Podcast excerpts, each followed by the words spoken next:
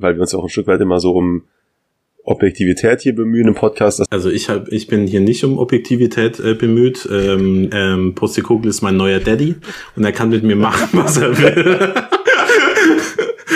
ähm. Okay, ich korrigiere, ich bin Objektivität.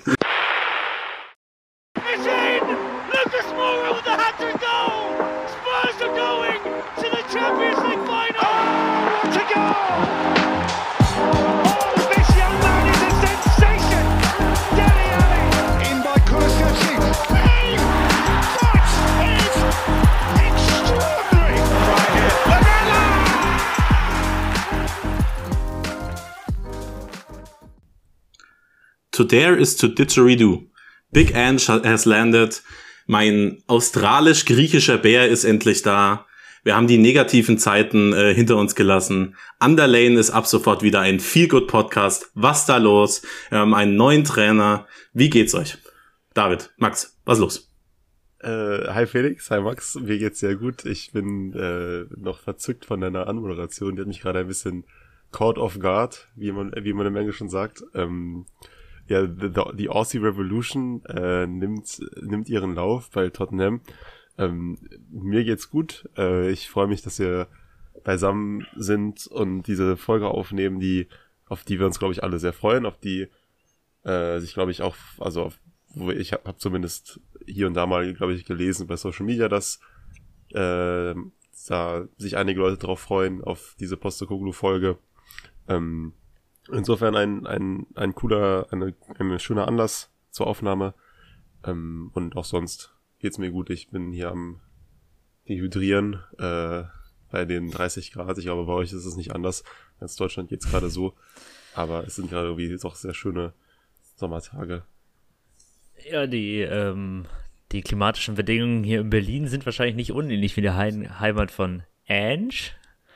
Äh, hier hat es nämlich gefühlt seit, weiß ich nicht, fünf Jahren nicht mehr geregnet. Also zumindest so, was die äußeren, ja, was die äußeren Umstände angeht, äh, besteht da schon eine gewisse, äh, ja, weiß ich nicht, eine gewisse Gemeinsamkeit. Wobei der hat ja jetzt in den letzten Jahren das schottische Wetter kennengelernt, das ist vermutlich was anderes. Ja, ich freue mich auch ähm, heute auf die Aufnahme.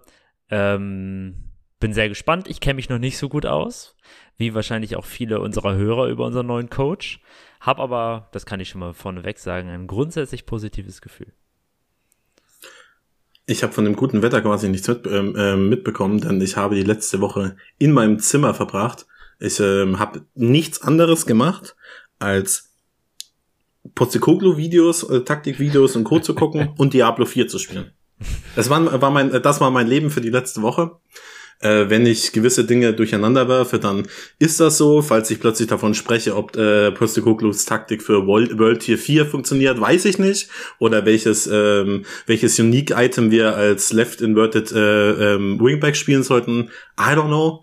Verzeiht's mir, meine, meine Gedanken sind ein wenig durcheinander, aber ey, ich weiß nicht, ich bin, ich bin super happy. Ich weiß nicht, ich, ähm, um den Gedanken von Max aufzugreifen ich bin, habe ein richtig, richtig gutes Gefühl ähm, bei Postecoglou, aber dazu kommen wir gleich.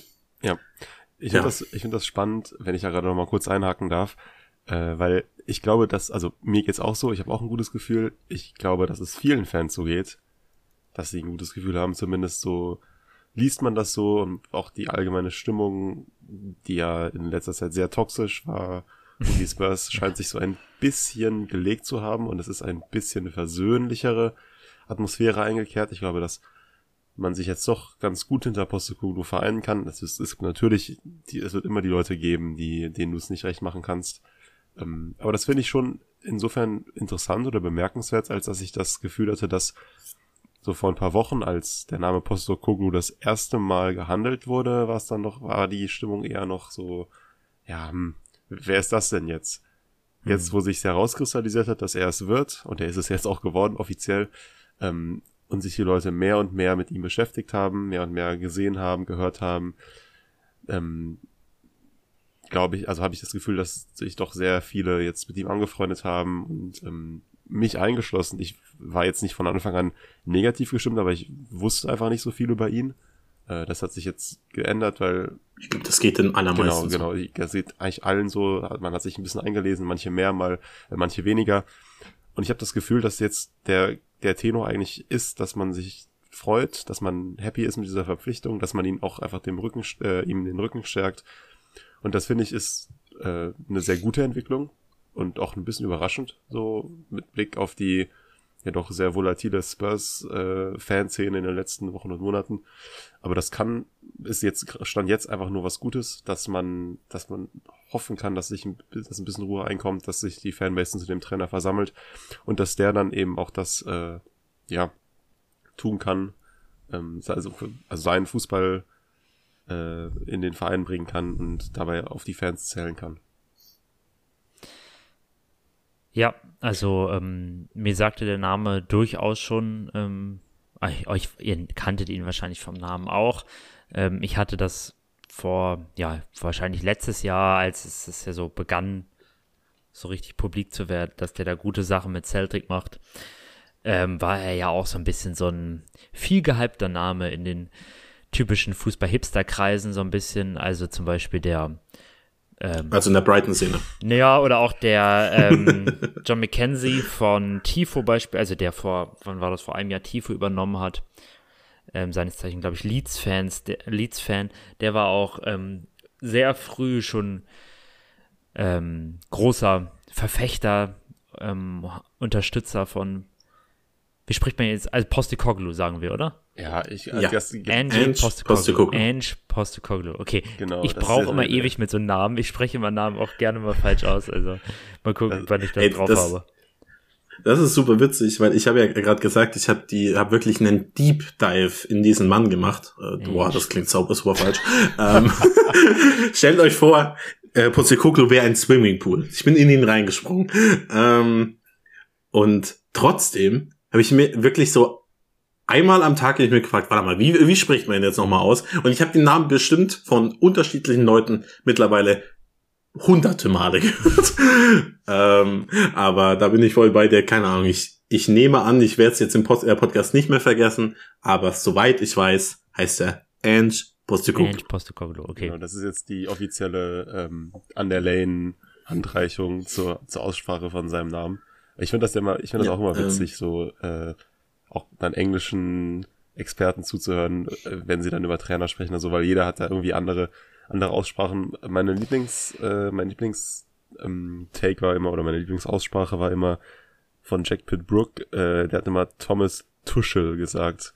Ja, die, zu, die, zu die, Thomas Tuchel, das fand ich total Oder Tuchel wurde ja auch gesagt, deutsche Namen können auch sehr witzig Tuschel. sein, das ist absolut richtig. Ähm, das gab's, ich hatte, darüber habe ich im Podcast auch schon mehrmals gesprochen, mehrmals gesprochen. Trippier und äh, äh, Trippier hat nicht immer massiv getri das äh, getriggert. mir aber auch immer wieder, muss ich, äh, fair, muss ich da zur Verteidigung aller Leute sagen, die das machen, weil ich weiß es auch nicht. Keine Ahnung. Ich sehe den Namen, ich weiß es und ich spreche es trotzdem so aus. Ich, I don't know why. Aber es, es gab da noch ein paar Leute, äh, das, irgendwelche ganz, ganz wilden Aussprachen, aber ich weiß jetzt nicht mehr ich, auf die Schnelle von welchen was Spielern. Ich, äh, was ich kontrovers finde bei Spurs-Spielern, wo ich mich halt wirklich frage, ob es richtig ist oder falsch ist, bei Kulusewski, da gibt es ja einen Kommentator, der immer Kuluszewski ja. sagt. Und mit ja. Blick auf seinen, äh, ja, also er hat, hat keinen sonderlich schwedischen Namen und er hat ja vor allem auch Familienhintergrund, glaube ich, in, äh, in, auf dem Balkan. Ich weiß jetzt nicht genau in welchem Land. Nordmazedonien? Nordmazedonien kann gut sein. Glaube ich. Da weiß ich, ich also ja. ich weiß nicht, wie man es ausspricht. So, es kann sein, dass es man, dass man es wirklich Kuluszewski ausspricht und wir halt, wir es die ganze Zeit falsch sagen. Ich will jetzt nicht den. Ja, aber es klingt einfach scheiße. Nicht, ja, es klingt nicht so gut. Ich will jetzt nicht die falsche Person. Ich weiß auch gar nicht, ob er es hört, aber ich glaube, Luca auf Twitter hat mir mal gesagt, dass man es tatsächlich korrekterweise als Kuluszewski ausspricht. Okay. Ähm, ja. Aber sonst, äh, ich weiß nicht, sagt sonst niemand äh, äh, so, keine Ahnung, in der englischen Szene. Ähm, ja, und er hat sich auch, also äh, er hat sich auch noch nie privat bei mir beschwert, dass ich ihn äh, falsch nee. ausgesprochen hätte. Durchaus nicht. Also ich meine, so, der wird damit einfach keine Probleme haben. Es passiert häufiger, dass Spieler sich privat an uns wenden mit Anliegen über über über ja. den Podcast oder allgemein. Also wir sind, man, man könnte quasi sagen, wir sind das Sprachrohr der Kabine. Auf jeden Fall. Also ich, ähm, ich gehe geh auch regelmäßig mit Sonny brunchen, also jeden zweiten Sonntag. Ähm, und erzählt mir immer ganz, äh, ganz schöne Sachen. nach Bamberg. Ähm, Ich glaube, das, ist ein, das Ja. ist ein, ein, ein Gourmand. Ich glaube, der isst sehr gerne und sehr gut. Wahrscheinlich die meisten Fußballer, fairerweise, aber ähm, apropos, äh, vor ein paar Jahren, das ist schon ein paar Jahre her, war mal Andrea Pirlo in Bamberg und es war wirklich, es war ein ganz wilder Tag, weil das wurde dann so ähm, einfach in WhatsApp-Gruppen und so wo- wo es so äh, rumerzählt, so er wäre jetzt gerade da und keine Ahnung, Bamberg ist eine wunderschöne Stadt, eine der schönsten äh, Deutschland. Hier kurz Werbung. Macht gerne Ur Urlaub in Bamberg. Ähm, bezahlt, bezahlt Ähm. vom, hier, vom äh, Tourismusbüro Bamberg. Be- Bezahlt Bitte? von Markus Söder. nein, nein, Frank, nicht nicht Bayern. Ähm, der, der wohnt faktisch in Nürnberg, aber der, ich weiß nicht. Anderes Thema. Auf jeden Fall, der Andrea Pirlo war in äh, Bamberg und es wurde es dann so leicht, ist leicht so wie irgendwie wie eine stille Post rumerzählt. Und keiner hat es wirklich geglaubt am Anfang. Und dann, dann hast du so die ersten Bilder gesehen. Das war ganz wild. Das war ein äh, ganz, ganz besonderer Tag, weil die ähm, sonst sind keine großen ähm, Namen irgendwie in Bamberg. Also Dirk Nowitzki halt, aber Das ist- der kommt halt aus der Gegend. Das ist immer wild, wenn irgendwelche Ähm. Leute an Orten sich, also no disrespect auch to Bamberg, aber sich an Orten befinden, wo sie eigentlich nicht sein sollten und das ist immer eine ganz lustige, lustige Kombo, ne? Wisst ihr, wer, Hm. also wir driften jetzt wirklich ab, aber das musste ich jetzt noch kurz erwähnen. Wer heute, also heute, wir nehmen auf am Montag, äh, den 12. Juni. Wisst ihr, wer heute in Bonn ist? Äh, und ich habe das mitbekommen, weil ich heute gearbeitet, also ich arbeite ja in Bonn und, äh, für die Zeitung, habe das deswegen mitbekommen, weil wir natürlich auch darüber berichtet haben. Und auch eine, eine, eine sehr große Persönlichkeit. Es ging um eine Demo, sag ich mal, so viel. Carsten Äh, Tanner. Greta Thunberg? nee, warte. Genau, Greta Thunberg. Ah, guck mal, first try. Na gut, du hast Demo gesagt, dann war ja schon fast, welche bekannte Person kann es sein. Ja, egal. Aber sonst hätte sie das, glaube ich, nie Die nicht mehr zur Schule geht übrigens seit neuestem, also äh, kein Schulstreik mehr. De, de facto, äh, per Definition nehmen. Ist sie, ist sie fertig oder hat sie die äh, Schule Ich abgebrochen? glaube, sie ist fertig. Also ich glaube, ist sie hat fertig. einfach. Sie hat, sie hat, sie hat, sie durch hat, mit der glaub ich, Schule, Abitur oder das schwedische Äquivalent. Ja. ja. Ob die Kulusewski Vielleicht kann- kennt, äh, wahrscheinlich, ne? Genau, ey, geh mal zu ihr hin und frag, wie man, äh, wie man ausspricht. Jetzt ist deine ist Chance. ja, das, das ist ja das Problem, dass ich glaube, dass eine Schwedin oder ein Schwede würde mir da eben nicht weiterhelfen können, Hm. sondern man müsste mit einem Nordmazedonen sprechen oder so. Wahrscheinlich, ja. Die, Wir, wir bräuchten einen Nordmazedonen, der in Schweden lebt. Das, das wäre die perfekte Option. also wenn jemand, von Ähm, euch, wenn jemand äh, zuhört, dann bitte, bitte meldet euch. Ja, auf jeden Fall. Das Wollen wir mal kurz gegenchecken, ob, äh, ob Kulusewski wirklich aus bin Nordmazedonien ich kommt? gerade dabei, dass ich mich nicht. Swedish Macedo Ma Macedonian Father, also heute Nordma Okay. Nordmakedonien, Mazedonien. Mazedonien heißt auf Deutsch, ne? Genau. Nord Nordmazedonien. Ähm, okay, ähm, wir sind sehr abgedriftet. Wie gesagt, wir sprechen heute über unseren neuen Trainer, über den neuen Manager der Spurs. Wir ähm, reden da prinzipiell ein bisschen über seine Laufbahn, denn es haben mich ein paar Nachrichten erreicht, äh, die ja, die nicht so wahnsinnig viel mit dem Namen anfangen konnten. Wir reden also ein bisschen über seine Laufbahn. Wir reden über ja, seine Taktik, wie er zu den Spurs passen äh, könnte, was er vielleicht verändern könnte, etc. Was wir aber jetzt vorher, bevor wir noch äh, wirklich über den Namen Ange Postecoglou ähm, sprechen, wollen wir noch mal kurz auf das neue Trikot der Spurs eingehen, denn es wurde ein neues Heimkit released. Nur das Heimkit, noch kein äh, Auswärtstrikot oder drittes. Ähm, und ja, wie findet ihr das denn? Es wäre natürlich jetzt cool, wenn man ein Bild einblenden könnte, aber es ist bei Podcasts immer ein bisschen schwierig. Also Max, der hier im Spurs-Trikot sitzt, kann ja, äh, vielleicht willst du mal starten, wie, wie, wie gefällt's dir? Ähm, ich öffne noch einmal kurz die Webseite, um ganz live darauf zu reagieren. Also wir haben, ich beschreibe, ich mache mal kurz eine äh, visuelle Bildbeschreibung für die Leute, die es noch nicht gesehen haben. Ganz kurz. Also wir haben das klassische Weiß. Es ist so, weiß. Ist nicht so schwer. Wir haben das klassische Weiß. Wir haben blaue Absätze an den, äh, an den marineblaue Absätze an den Ärmeln. Ähm, Flutlichtblau. Flutlicht. Für Leute, die- stimmt, ja.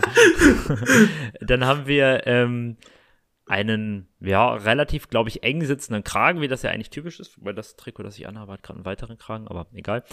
Ähm, und dann hat man, klar, das Nike-Zeichen auch, Nike-Zeichen auch in dunkelblau, das, ähm, den Cockerel der Spurs auch in dunkelblau, wie man es häufiger kennt. Wir haben den AIA-Sponsor zur Kritik vieler Fans in dem typischen äh, Signalfarben Rot.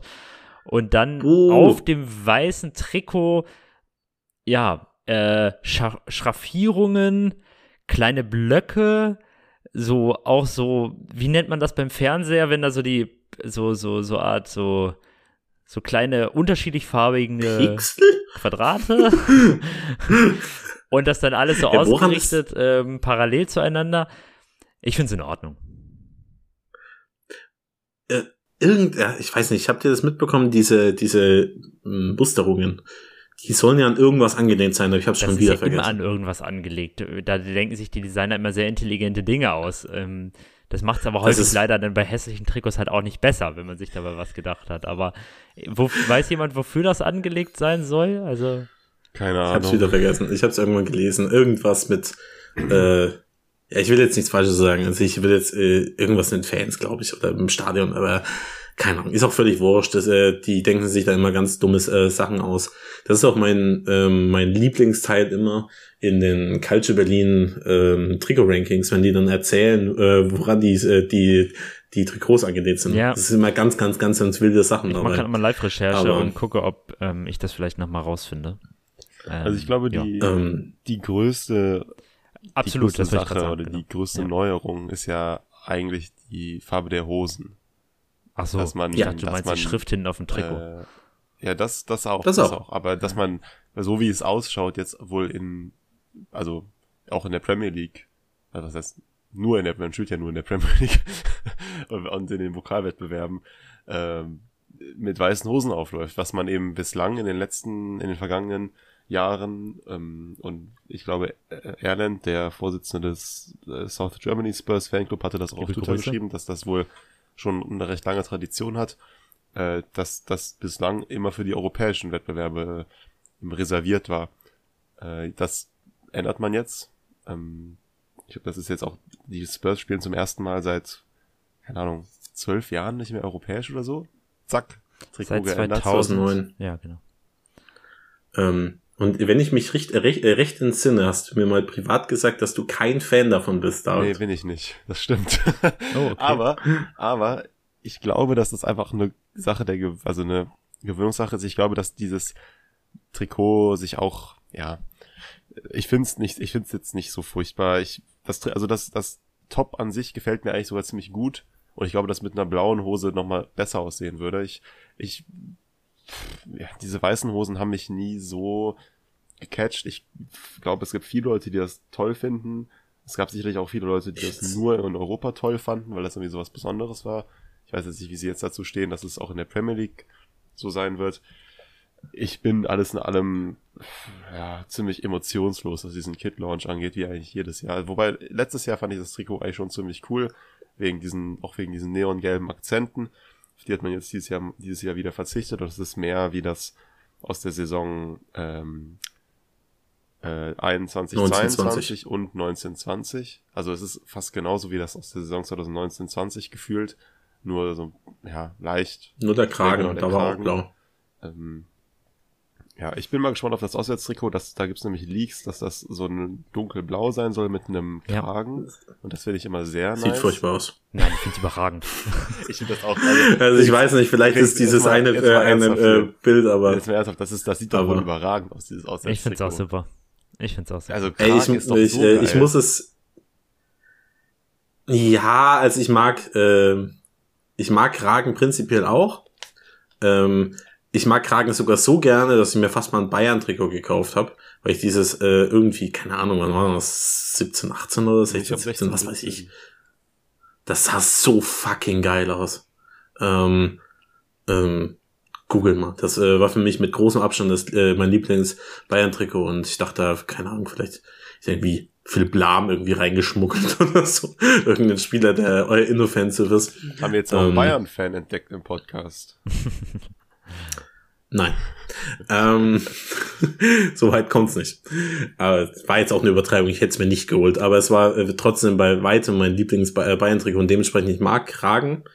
Und prinzipiell bin ich dafür auch offen. Ich finde nur dieses eine Bild, das da rumgeistert, das finde ich super lame. Vielleicht muss Ja. ich es einfach mal an den Leuten sehen oder so, dann vielleicht gefällt's mir dann besser. Aber um mal zum Heimtrikot zu kommen, ich find's mega. Also äh, ich meine das als, als Ganzes, denn ich bin ein riesen, riesen Fan davon, dass wir nur in Weiß auflaufen. Es sieht unsere, so edel aus. gehen unsere Trikotgeschmäcker wirklich weit auseinander. Ja, und ich find's geil. ähm, ey, es sieht so gut aus. Es ist, ähm, ja, dieses, äh, der, dass der Sponsor wieder rot ist, da kommen wir leider nicht drum rum. Ähm, es nervt brutal, weil es gibt so viele Fan-Creations, wo einfach nur der Sponsor eingefärbt ist in, in der gleichen Blaufarbe. Und dann macht das aus diesem relativ, ja, simplen Kit irgendwie plötzlich so ein richtig edles. Und ich hoffe, dass wir keine Ahnung, vielleicht gewinnen wir mal einen Titel irgendwann und dann als Belohnung bekommen wir ein eingefärbtes, äh, eingefärbten Sponsor. Wie wär's? Ähm, ich find's super.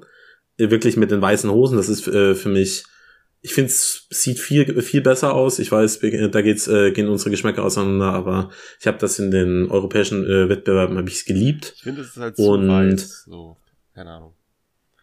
Kommt halt darauf an, also welche Farbe dann die Schienen, die, die, die, ähm, die Stutzen haben. Auch weiß. Ey, das, das sieht doch aus wie so ein, als hättest du den so ein Bettlaken übergestülpt. Naja, es erinnert natürlich Das hast du sofort, da, genau das hast du damals auch gesagt. Es erinnert natürlich sofort an, ähm, also es erinnert natürlich total an Real Madrid, ne? Das ist ja die ja, eben. Vielleicht sind wir auch mal gut. Und allein dadurch, also ich finde es auch, es sieht elegant aus. Mir hat das auch in der Champions League gefallen. Ähm, ich finde es bei Real cool.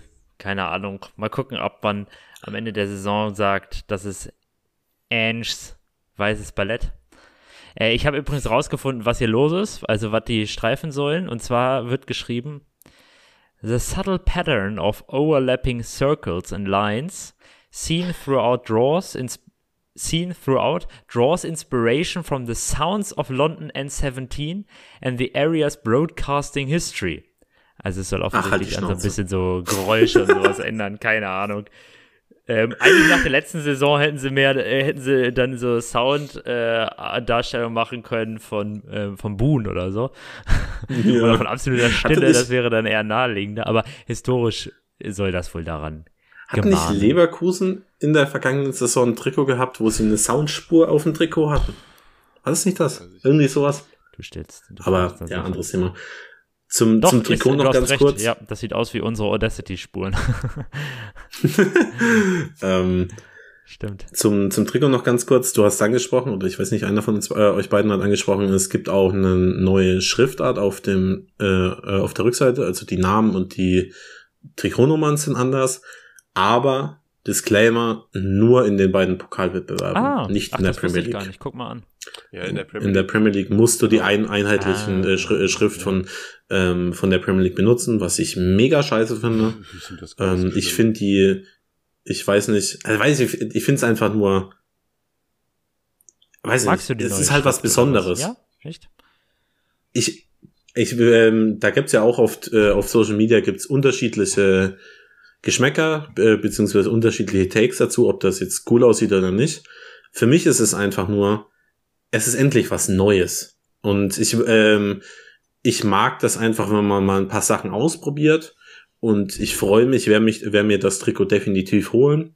Ich habe mich noch nicht entschieden, mit welchem, zu welchem Spieler. Ich warte da ein paar Transfers ab. Ähm, Alex Scott. Und ja, das ist richtig.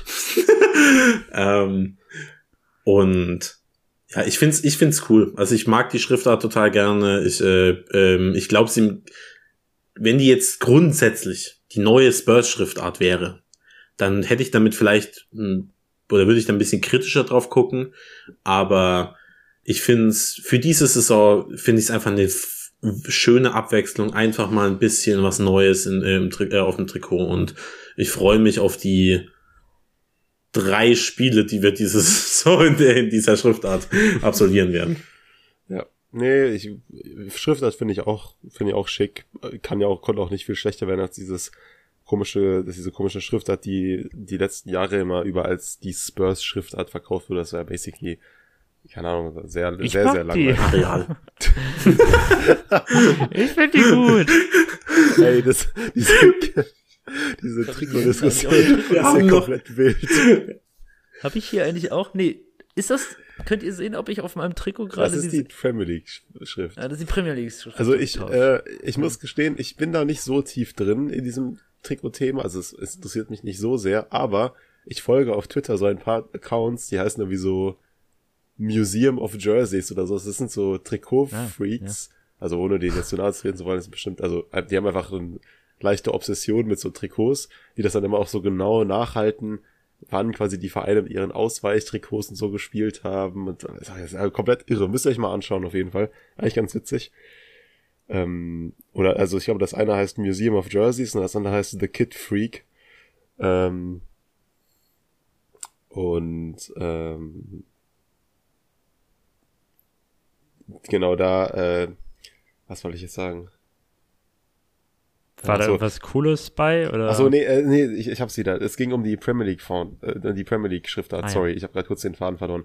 Und die haben da nämlich auch mal so vor kurzem so einen Post gemacht, der da die Evolution gezeigt hat, wie sich das verändert hat, diese Premier League Schriftart und eben auch die Regeln, dass sich ja alle dran halten müssen und so. Und ich finde das eigentlich gar nicht so schlimm. Ich finde, sie sieht ganz gut aus. Äh, und ähm, wenn jeder Verein da sein eigenes macht, sein eigenes machen, Ding machen würde, sähe es doch irgendwie vielleicht komisch aus. Aber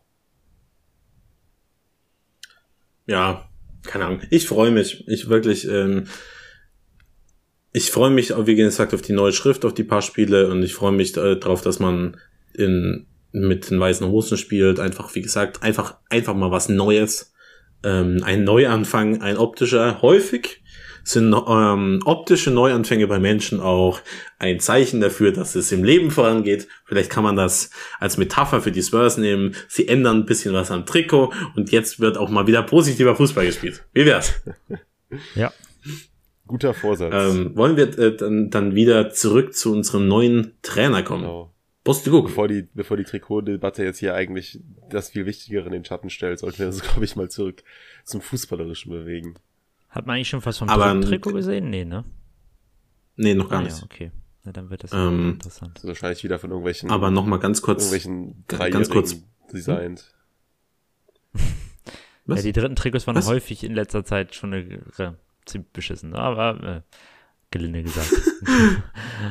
ich fand das, fand das von dieser Saison eigentlich ganz cool. Ich mochte das, äh, das Auswärtstrikot, den Taucheranzug nicht. Ah, das dritte war das Blau, äh, das hellblaue, ne, mit den, das also mit Ja, also ich glaube ja, schon. Ja, doch, stimmt, das war okay, fair enough, ja. Ähm, aber übrigens noch kurz Props für dein Lamela, äh, Lamela-Kit, das kannte ja. ich glaube ich noch nicht.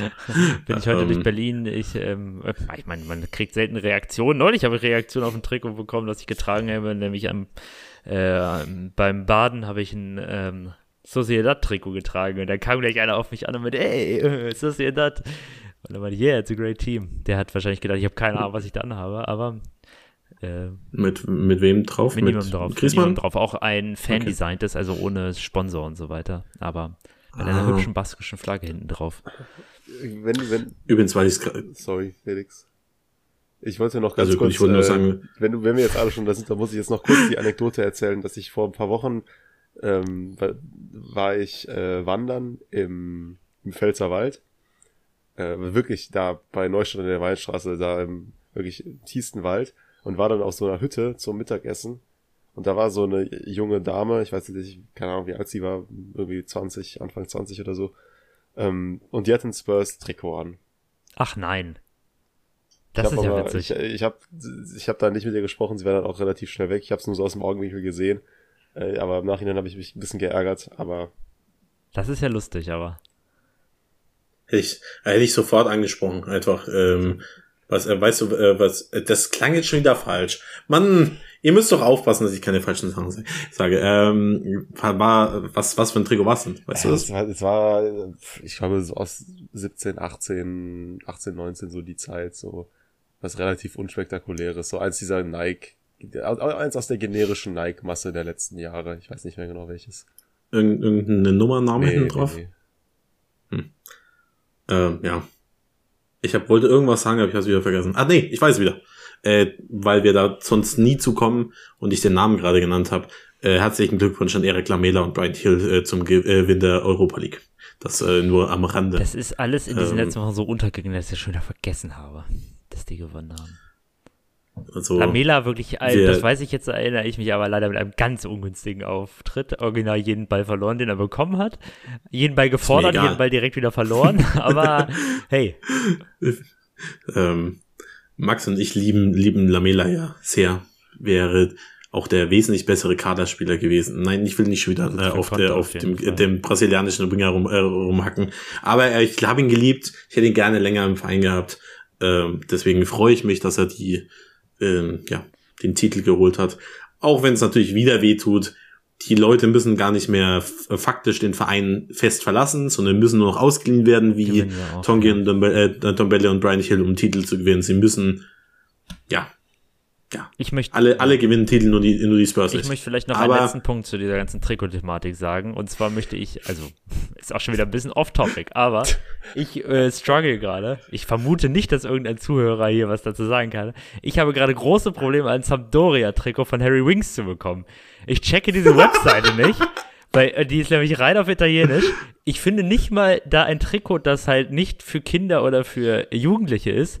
Geschweige denn finde ich da ein Trikot, wo man irgendwie die Spielernamen wählen kann. Ich weiß nicht, was da los ist, ob in dem Verein alles so drunter und drüber geht, dass das nicht geht. Ähm, ja, ich vermute nicht, dass uns da irgendeiner unserer Hörer und Hörerinnen helfen kann. Aber äh, wenn doch, dann sagt mir mal, wo zum Henker ich das herbekomme. Okay, wenn du jetzt da schon bist, dann mal jetzt auch noch einen Aufruf. Falls jemand ein ähm, äh, Spurs-Trikot aus der Saison 16, 17 mit Deli Alley hinten drauf hat, in der ist mir Größe ist mir relativ egal. Also bestenfalls so LXL. Aber ich würde auch was anderes nehmen. Schreibt mir auf Twitter oder Instagram äh, unter It's Felix Paul, ich bin bereit, Geld zu zahlen. Also ich bin offensichtlicherweise bereit, Geld zu zahlen. Aber auch theoretisch mehr. Nur so nebenbei. Mittelfiel Geld. ähm, ich habe kein Daily-Trikot und das macht mich wahnsinnig. Aber fuck, fuck it. Wir sind jetzt, wir gehen jetzt ja, äh, zu, zu Postecoglou. Okay. Also. Ähm, Lass uns. Genau, wir haben jetzt kurz, äh, kurz schon drüber gesprochen, ähm, dass wir ein gutes Gefühl haben. Ähm, eine Sache, die ich noch kurz anmerken wollte. Ich habe vor, keine Ahnung, gefühlt drei Monaten, habe ich darüber gesprochen, dass Nagelsmann der einzige Trainer ist, den ich es zutraue, die Mannschaft und die Fanbase in kürzester Zeit zu vereinen und hinter den Verein zu bringen. Und ich würde behaupten, dass ich falsch lag. Denn ich glaube, alle Leute, die sich mit dem, mit der Personalie äh, Postecoglou ähm, auseinandergesetzt haben, sind einfach positiv gestimmt. Die sind aufgeregt, was da passieren könnte. Und ich hätte, ich habe das nicht für möglich gehalten. Ich habe wirklich gedacht, so, okay, Pochettino wäre vielleicht eine Option, um eine gute Stimmung reinzubekommen. Nagelsmann wäre eine äh, Option für eine gute Stimmung in, in kürzester Zeit, aber dass ein Australier mit griechischen Wurzeln, der noch nie in einer europäischen Top-Liga gecoacht hat, wirklich die Fanbase so in kürzester Zeit einen kann, hinter einer Personalie, das habe ich für absolut aus, ausgeschlossen zu, äh, gehalten. Ja, seh, seh, bin ich bei dir, sehe ich. Ähm, ich glaube auch, dass, und das vielleicht als kurzer Disclaimer jetzt, quasi für alles, was wir noch heute sagen werden, dass man vorsichtig sein muss, dass man sich jetzt die Dinge auch nicht zu sehr schön redet. Mhm. Ja, richtig ein sympathischer Typ, extrem vielversprechend, da kann, das kann richtig gut werden. Es kann auch schlecht werden, aber es kann richtig gut werden.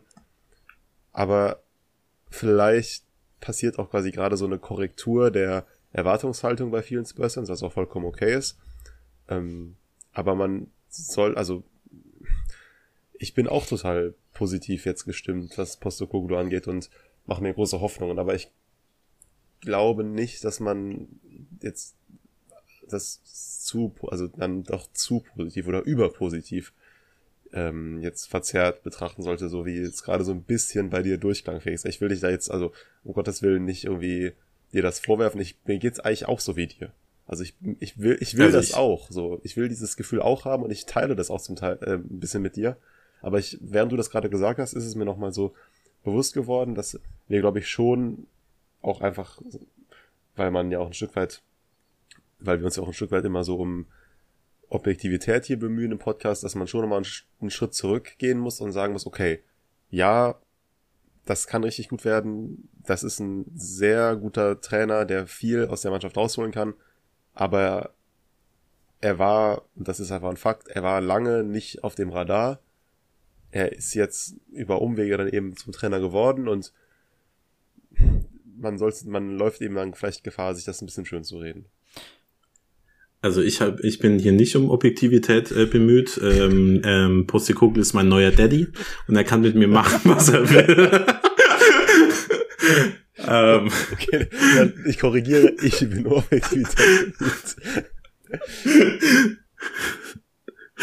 ähm, ja, natürlich. Also ich, äh, er hat, es, jeder Trainer kann scheitern. Da brauchen wir nicht drüber reden. Und natürlich gibt's bei, bei Postecoglou auch gewisse, ja, gewisse, ähm, äh, jetzt fällt mir jetzt Wort nicht halt, also halt. Zweifel? Aber gewisse Gefahren. Gefahren. Was? Zweifel? Risiken. Zweifel, Risiken. Zweifel, ähm, Risiken. Auch schön. Das sind Wörter, die ich mag. Ähm, und darüber sprechen wir auch gleich noch. Aber ich bin wirklich, ich bin unfassbar begeistert von diesem Mann. Ähm, ich weiß nicht, also ich habe mir natürlich, ich war natürlich bei Antonio Conte auch positiv gestimmt, als er gekommen ist. Er war, war ein, faktisch damals einer der gehyptesten Trainer der Welt. Er hat ähm, fast überall äh, Titel gewonnen, wo er war. Und ich hatte, war fest davon überzeugt, dass er diese Mannschaft zum Erfolg führt. Hat nicht funktioniert, aber ich dachte es damals zumindest. Was ich aber damals schon wusste, war, dass er jetzt nicht der, also kein Trainer ist, bei dem ich wirklich so eine eine menschliche der, Art äh, äh, sozusagen. mein neuer Daddy ähm, nein dass, dass, mich, dass er mich als Mensch nicht in der Form catcht das wusste ich vorher.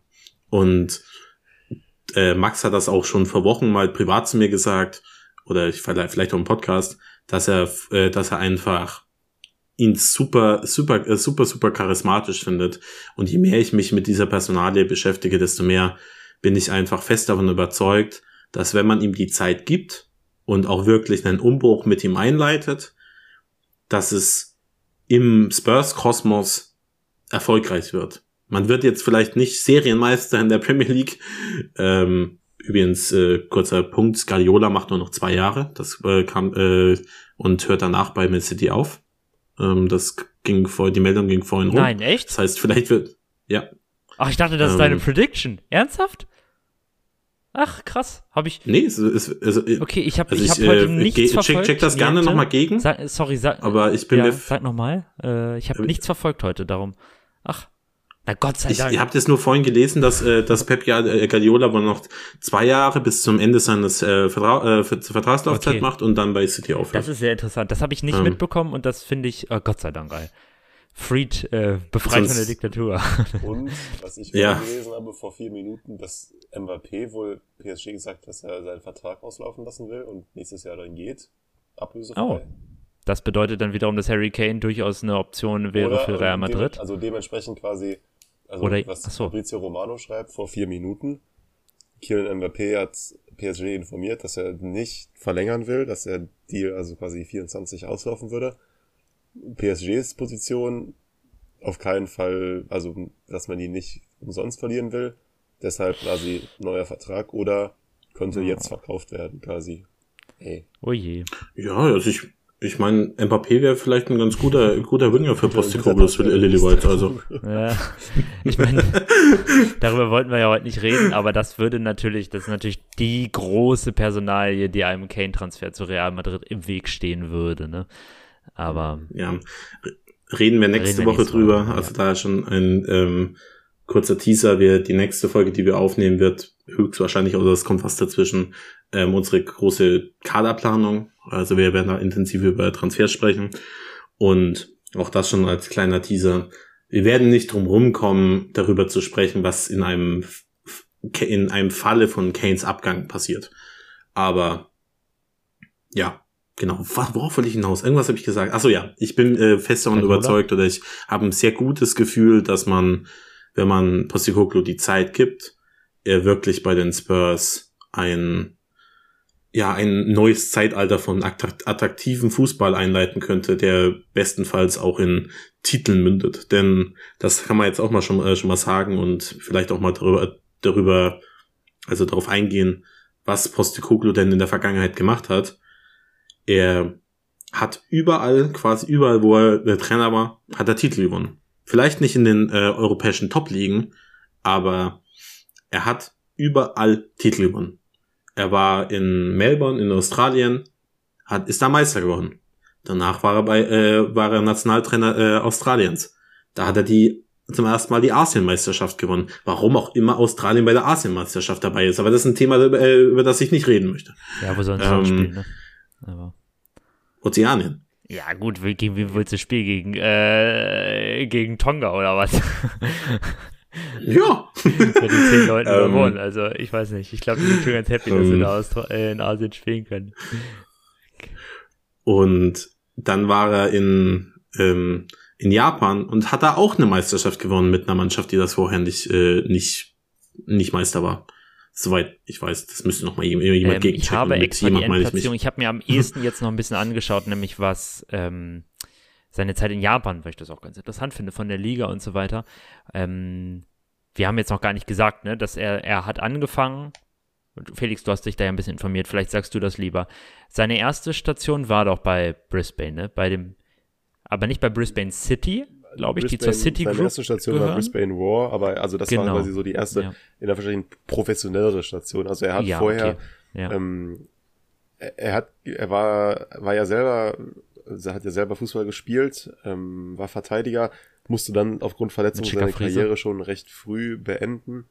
Ähm, und hat dann, glaube ich, so wie ich das, wenn ich das richtig verstanden habe, so die Rolle des eines mehr oder weniger Spielertrainers angenommen bei einem Verein namens South Melbourne Football Club, der auch, das ist dann, passt dann auch, also das da ist die Geschichte von Postokoglu der Person und Postokoglu und Fußball so ein bisschen verknüpft. Dieser Verein äh, hat eine Geschichte von, wurde von griechischen Einwanderern gegründet. In, ah, interessant. Äh, in Melbourne. Und Postokoglu ist eben auch, oder beziehungsweise seine Familie ist ähm, aus Griechenland äh, nach Australien ausgewandert.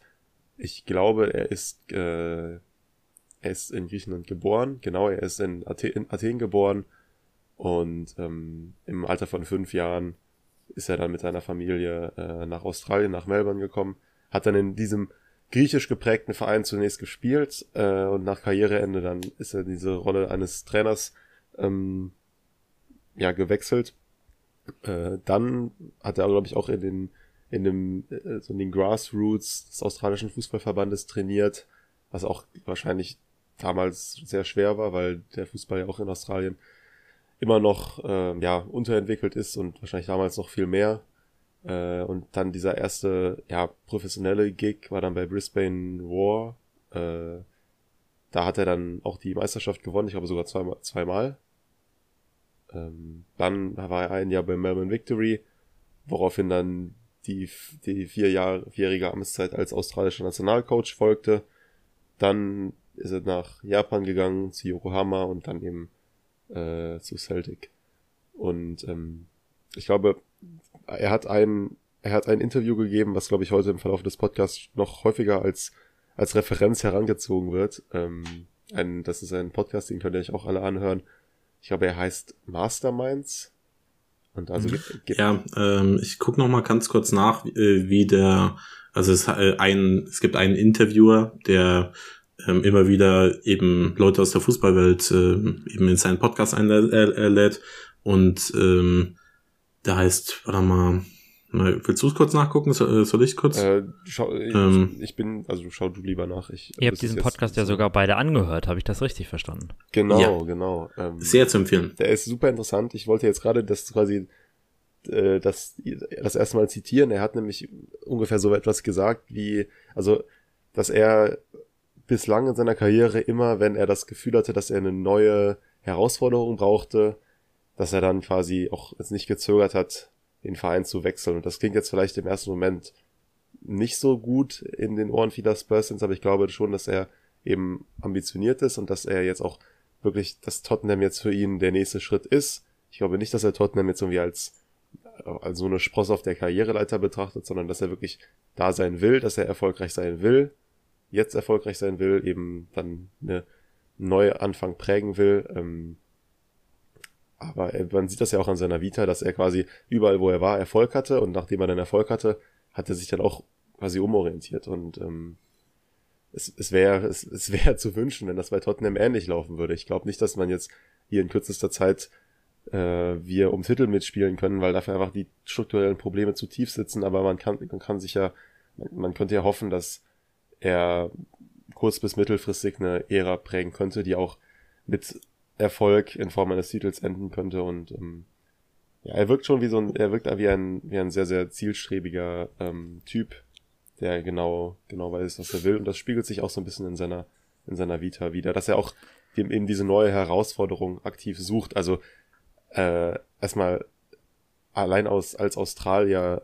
so einen Werdegang zu haben, das zeugt schon mal wirklich von, ja, viel Mut und auch viel Klasse, dann nach Japan zu gehen. Das ist sicherlich ein sehr, sehr großer Schritt. Dann nach Schottland. Ähm, also der Typ hat auf jeden Fall schon, äh, ja, Eier, sag ich mal. Erfahrung. Und Erfahrung. Ja. Und das ist natürlich auch ein Faktum, dass man, wenn man sich anschaut, was ihm viel vorgeworfen wird, dass er recht lange schon Trainer ist. Haben wir darüber letzte Woche schon gesprochen? Ich bin mir nicht ganz sicher. Recht lange schon Trainer ist und es eben noch nicht zu einem der Top 5, in eine der Top 5 Ligen gebracht hat man muss sich schon auch mal anschauen, wo die meisten Trainer, die eben einen Top 5 Team trainieren, herkommen. Und ja. das sind eben in der absoluten Mehrheit entweder halt die Länder Portugal, Spanien, Italien, Deutschland, Frankreich, England etc. Manchmal ein bisschen USA, Jesse Marsh zum Beispiel, der natürlich aber auch über die City Group, City Group da reingekommen ist. Trainer außerhalb dieser. City Group? Ja, der war nicht bei, bei Leipzig. Äh, War nicht bei Red Bull? Mein Gott, Leute. Red Bull Group natürlich, meine ich ja nicht City Group, of, of course. Gibt's, gibt's einen City-Verein in der äh, MLS? Ich Hätte bin da nicht äh, up to date. Ja, äh, New York. Ich glaube schon, New ja. Genau, auch New York. Ah, ja, äh, genau, darüber bin ich wahrscheinlich durcheinander gekommen. Ähm, für alle Leute außer, für alle Trainer außerhalb dieser, ähm, dieses, dieses Einzugsbereichs ist das natürlich auch verdammt schwierig, da erstmal hinzukommen und ja, und ich muss, ja, wollte noch einen Punkt sagen, nämlich wo du, wo du gerade von Guardiola und seinem Gott sei Dank baldig kommenden Ende bei City gesprochen hast.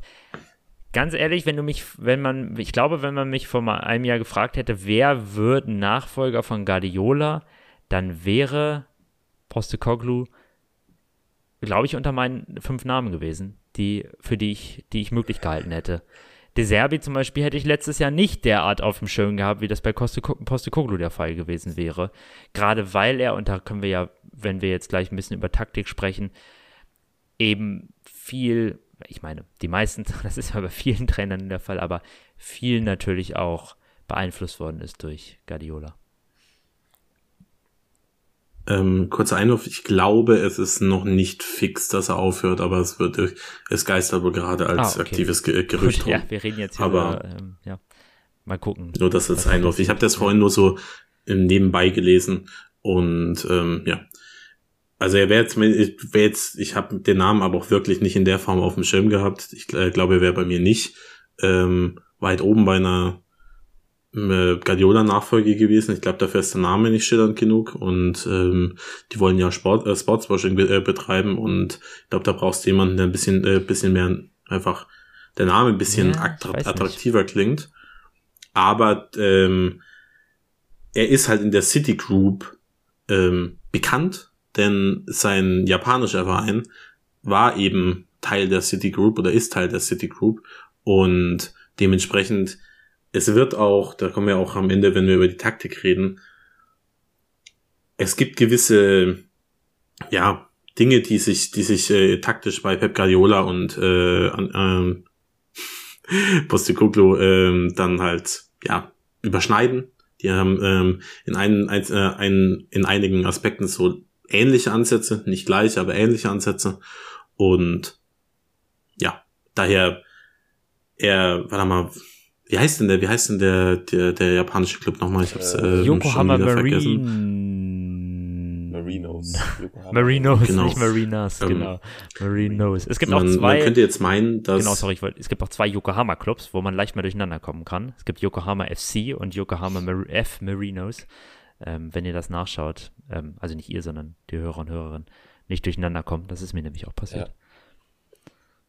Ja. Ähm, was ich sagen wollte, ist, man könnte ja jetzt meinen, dass, okay, der, der japanische Verein war Teil der City Group, die haben einfach ultra viel Geld reingepumpt und die gewinnen doch bestimmt eh immer die Liga.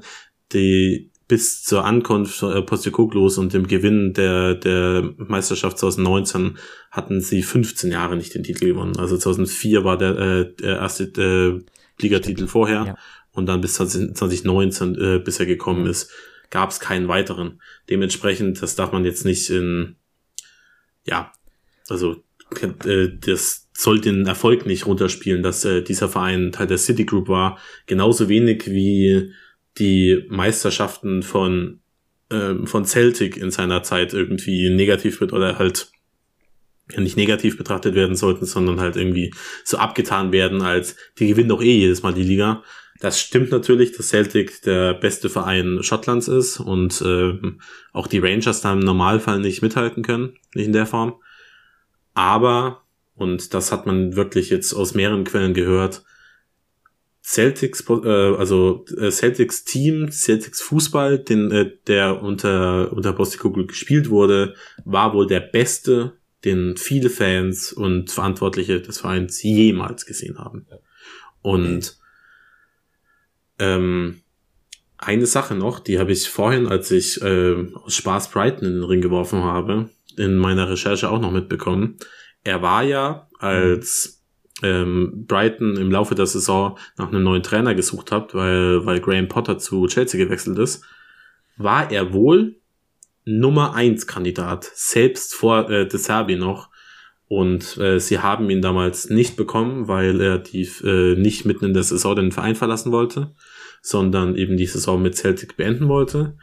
Die haben, Brighton hat sich wie bekannter, äh, bekannterweise dann eben für, für De Serbi entschieden. Ob das jetzt die richtige Entscheidung war, ob jetzt Postecoglou vielleicht noch mehr Erfolg gehabt hätte mit dieser Mannschaft, das wissen wir jetzt natürlich alles nicht. Ähm, Fakt ist aber auch, darüber reden wir gefühlt jede Woche, Brighton hat gefühlt, also wahrscheinlich das beste Scouting der Premier League oder eins der besten äh, Scoutings der Premier League, sowohl auf Trainer als auch auf Spielerebene.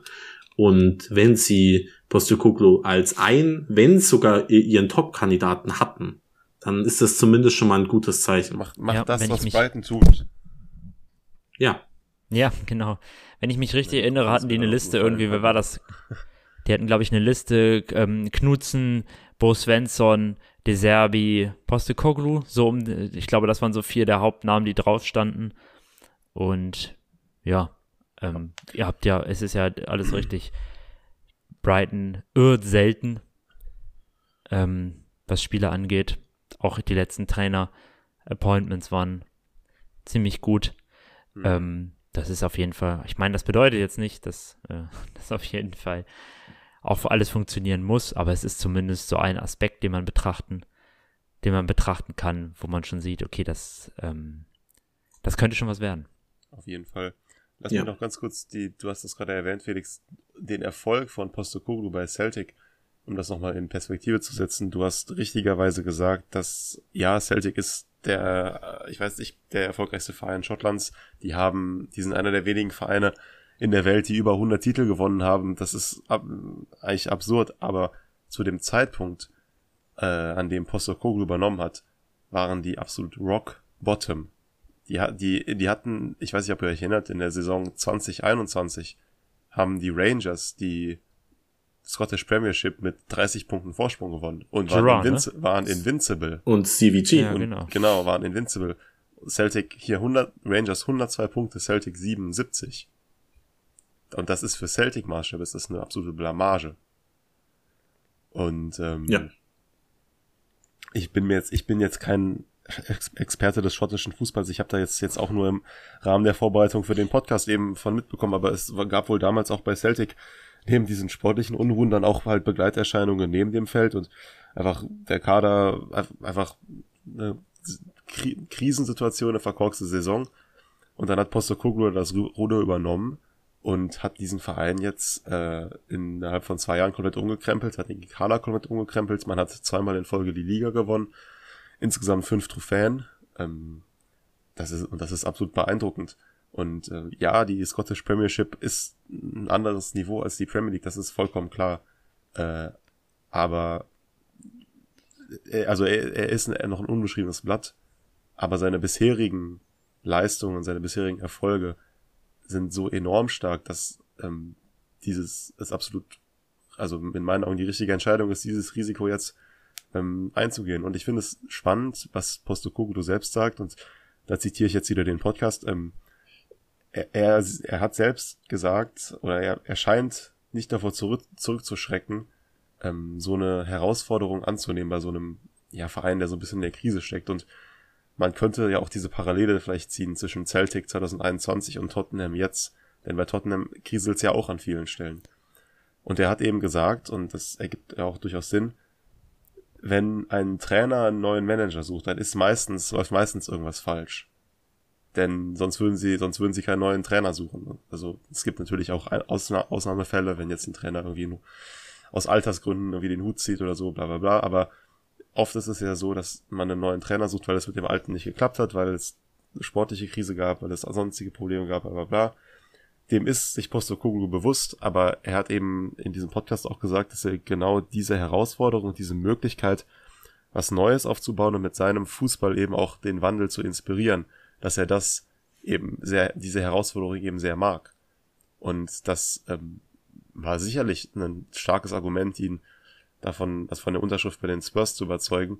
Denn wir wissen ja, dass einige andere Trainerkandidaten, die man wohl kontaktiert hat, jetzt in den vergangenen Wochen da eher dankend abgelehnt haben mit Blick auf die aktuelle Situation bei Tottenham. Und jetzt einen Trainer zu haben, der diese Herausforderung sogar aktiv irgendwie sucht oder das, ja, das, das angeht, ähm, das stimmt, das stimmt mich persönlich enorm zuversichtlich und der auch der, der jemand, der damit auch Erfahrung hat, eben so einen Verein einmal komplett umzukrempeln. Ähm, ich glaube, in der Hinsicht ist Postokoglu, äh, Postokoglu eine Superwahl jetzt für die Spurs. Sehe ich genauso. Kurz, weil ich, äh, weil du es nochmal angesprochen hast. Der Podcast heißt Anthony Hudson's Masterminds High äh, Performance Sports. absolut wilder ähm, Name. die Folge mit Postokoglu, ähm, die glaube ich 45 Minuten oder so, die verlinken wir in den Show Notes. Also es ist wirklich ähm, sehr, sehr zu empfehlen, hat Spaß gemacht, ähm, ihm zuzuhören. Er hat sehr erfrischende Ansätze, wirkt wie ein super sympathischer Typ. Und ja, falls ihr mal eine, falls ihr dem Englischen mächtig seid und Bock habt, mal ähm, ihm wirklich länger zuzuhören, dann gebt euch den Podcast wirklich sehr, sehr, sehr, sehr zu empfehlen. Und auf, um auf deine Aussage einzugehen, David, du hast eine Sache jetzt schon mehrmals angesprochen und das ist für mich einer der springenden Punkte, warum ich auch wirklich ähm, so gut gestimmt bin bezüglich der Verpflichtung. Er will hier sein. Hm. Das ist sein Peak. Er war nie, noch nie bei einem größeren Verein als äh, bei den Spurs. Das ist Fakt. Ähm, ja, gut, man könnte schon. José Mourinho. Ein großer Verein, aber es ist einfach eine andere Liga. Ja, aber äh, ja, es liegt an der Liga halt auch einfach bei. Klar, Celtic ist ja. ein großer Verein. Wahrscheinlich würde ich sagen, na, muss man jetzt nicht vergleichen mit Tottenham. Es liegt aber einfach an der Liga, dass das natürlich automatisch ein größerer, größerer Job ist. Ja. Ja, genau. Also es ist der größte, das ist der größte Job, den er je hatte. Das ist Fakt. Und ähm, er wird diese Aufgabe eben annehmen und die vergangenen Trainer, die wir hatten und die äh, viele der Trainer, die aktuell gehandelt wurden, die wären eben, die hätten äh, die Spurs entweder wieder als Sprungbrett gesehen oder eben als ja, als würde man dem Verein einen Gefallen tun. Und vor allem Antonio Conte hat sich ja wirklich, also er wirklich immer durchklingen lassen, dass er ja viel größer ist als der Verein, äh, Verein Tottenham Hotspur. Das haben wir auch mehrmals kritisiert. Und es ist sehr, sehr erfrischend, jetzt jemanden ähm, am Ruder zu haben, der eben das nicht so sieht, der, der das wirklich als seine größte Challenge bisher äh, ähm, äh, sieht, der Bock hat, der wirklich auch was zu beweisen hat, der wirklich äh, zeigen möchte, hey, ich bin hier, ich bin ein, auch einer der Top-Trainer und jetzt zeige ich euch, warum, äh, warum ich in jedem Land und bei jedem Club, bei dem ich war, erfolgreich war. Denn das war er faktisch. Er hat überall umgekrempelt. Er war überall gut. Und das ist auch ein wichtiger Punkt, den haben wir jetzt noch gar nicht so in der Form angesprochen. Er hat überall hochattraktiven Fußball spielen lassen. Und nach all den Jahren, nach José Mourinho, nach Nuno und Antonio Conte, ich ich verzehre mich nach Offensivfußball. Ich will nicht mehr mit gefühlt 13 Leuten hinten drin stehen. Und ähm, ja, es, ich freue mich einfach darauf, selbst wenn die nächste Saison nicht so erfolgreich wird, wie wir uns das vielleicht alle wünschen. Ich freue mich einfach darauf, dass endlich wieder Offensivfußball gespielt wird und dass endlich wieder ähm, ja einfach ein neuer Stil bei den oder neuer alter Stil bei den Spurs äh, etabliert wird. Und da auch noch ein Zitat aus dem Podcast, eines meiner absoluten Lieblingszitate. Äh, falls jetzt jemand denkt, wow, vielleicht ändert er ja seinen, seinen taktischen Stil, wenn er jetzt in die Premier League kommt. Never ever. Denn ähm, er sagt das selbst. Ich versuche das jetzt mal so grob zu zitieren und äh, auf Deutsch zu übersetzen. Er sagt etwas äh, wie, wenn du möch äh, wissen möchtest, was deine Philosophie als Trainer ist, dann denk an äh, ein Spiel und dieses Spiel entscheidet darüber, ob du eine Karriere als Fußballtrainer hast oder nicht. Und wenn die Antwort auf dieses Spiel ist, oh, es ist ein großes Event, ein wichtiges, wichtiges Ereignis, ich versuche erstmal ein bisschen sicherer zu spielen, dann sagt er, dann embrace that, dann, dann äh, spiel diesen Fußball immer. Wenn er dieses Spiel äh, coachen müsste, dann äh, würde, und da äh, äh, ich zitiere, ich würde versuchen, dieses Spiel mit so vielen Toren wie möglich zu gewinnen. Er wird sein Coaching-Style nicht ändern. Er spielt Offensivfußball und nichts anderes.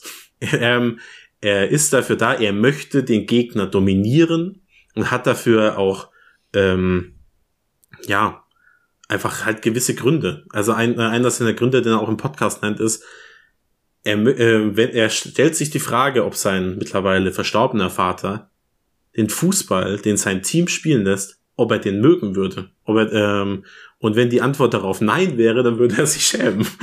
ähm, das sind Aussagen, die das ist Musik einfach von jedem Spurs-Fan.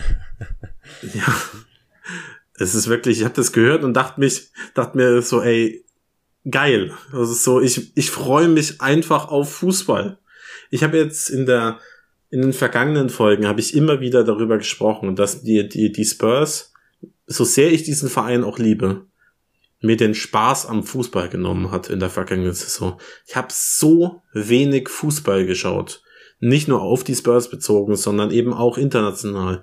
Die haben mich so leer gesaugt. Und selbst wenn es jetzt in der kommenden Saison nicht erfolgreich wird, vielleicht werden wir ja wieder siebter oder achter oder so.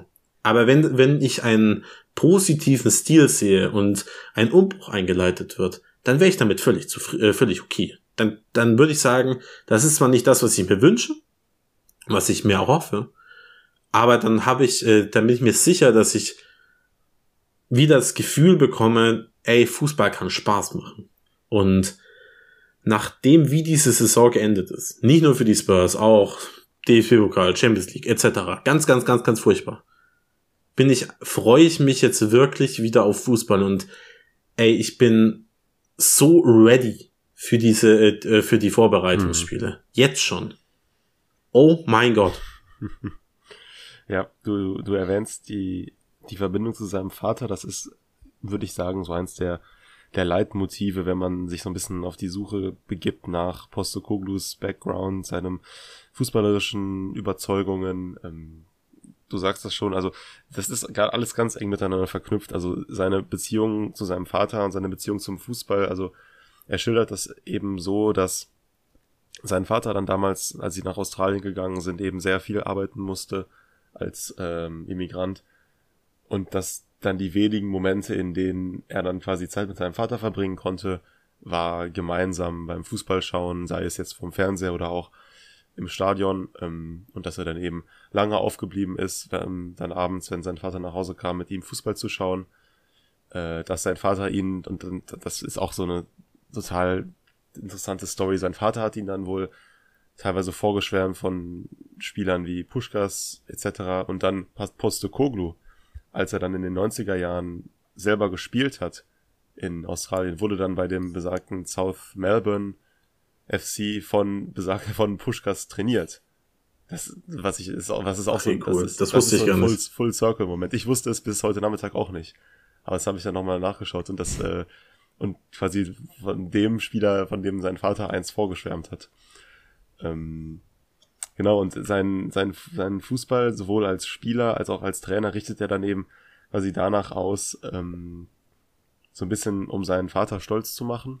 Ähm, du hast es eben schon erwähnt, er ist, der Vater ist verstorben 2018, aber diese, diese Überzeugung lebt in Postokoglu weiter und ähm, ich meine, wir sollten uns vielleicht auch nochmal gerade ganz kurz vor Augen führen, so, so ein Interview ist natürlich auch ein Stück weit Selbstdarstellung, so klar.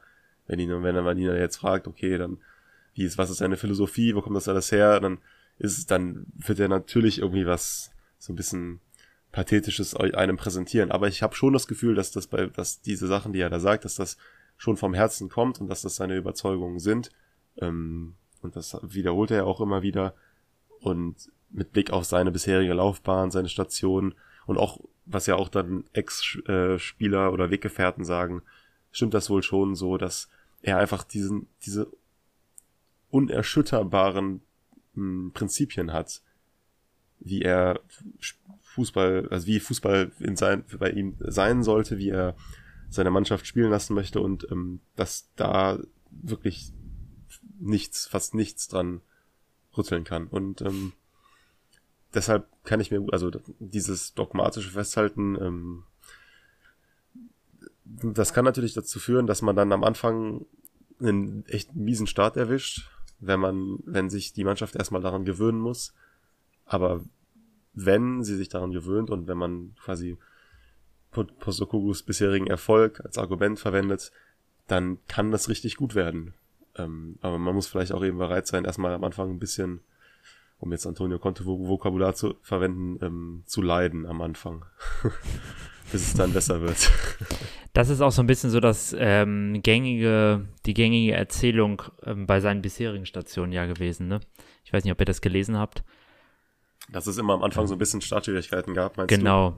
Genau, ja. Also ähm, beispielsweise bei Yokohama war ja auch die erste Saison nicht so wahnsinnig gut und viele Fans waren da wohl relativ skeptisch, was seine Verpflichtung anging, weil er eben auch nur, naja, ich meine, was ich weiß nicht, was Yokohama-Fans erwarten, aber war ja voll australischer Nationaltrainer. Ich weiß nicht, wen die da, was die da glauben, wen die bekommen, aber viele Fans waren wohl laut internationalen ähm, Berichten, die ich gelesen habe dazu, ja, eben ein bisschen skeptisch, was seine Verpflichtung anging. Und es hat wohl eine ganze Weile gedauert, bis sie eben ja auch so von ihm überzeugt waren. Ähm, eben weil die erste Saison auch. auch so ein bisschen Schwierigkeiten gebracht hat.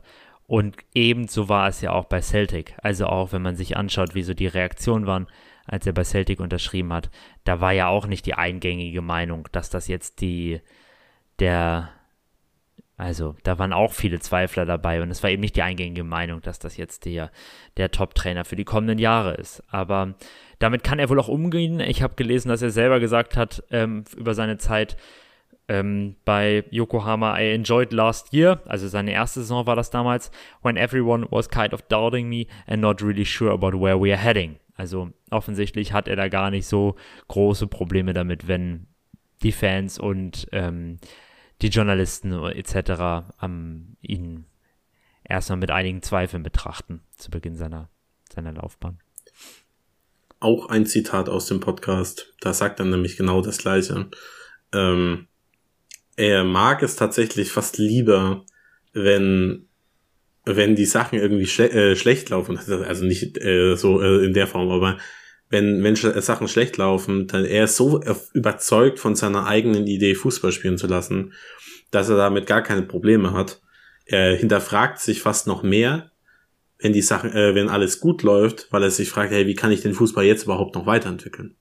Und das ist eine, ähm, das ist eine Fähigkeit, als, nicht nur als Trainer, sondern als Mensch, so an sich selbst und seinen Überzeugungen festzuhalten, dass ich mir sicher bin, dass er, selbst wenn es eben in der ersten Saison nicht, nicht so läuft, dass er in der Lage ist, die Kritik aufzufangen. Und ähm, er muss jetzt mit jemandem wie Daniel Levy dealen. Und ich glaube, dass so eine Resilienz in einem selbst essentiell sind, um mit so einem Sturkopf wie Daniel Levy halt irgendwie umgehen zu können. Und ja, ich bin, es gibt wirklich, wirklich, wirklich wenig Dinge, die gegen ihn sprechen in meinen Augen. Ich finde die Tatsache, dass er noch nicht in der Top-Liga gecoacht hat, die stört mich gar nicht. Also wirklich null. Denn ähm, ist für mich wesentlich entscheidender, wie er die letzten Stationen angenommen hat. Mhm. Und da war er eben wirklich überall erfolgreich. Es gibt zwei kleine Punkte, bei denen ich mir nicht sicher bin, wie die eben, ob das alles gut geht. Jetzt mal so langsam ähm, Richtung eben auch der Taktik dann zu kommen. Eine Sache ist ähm, seine, seine, seine Kaderführung und sein Umgang mit den Spielern.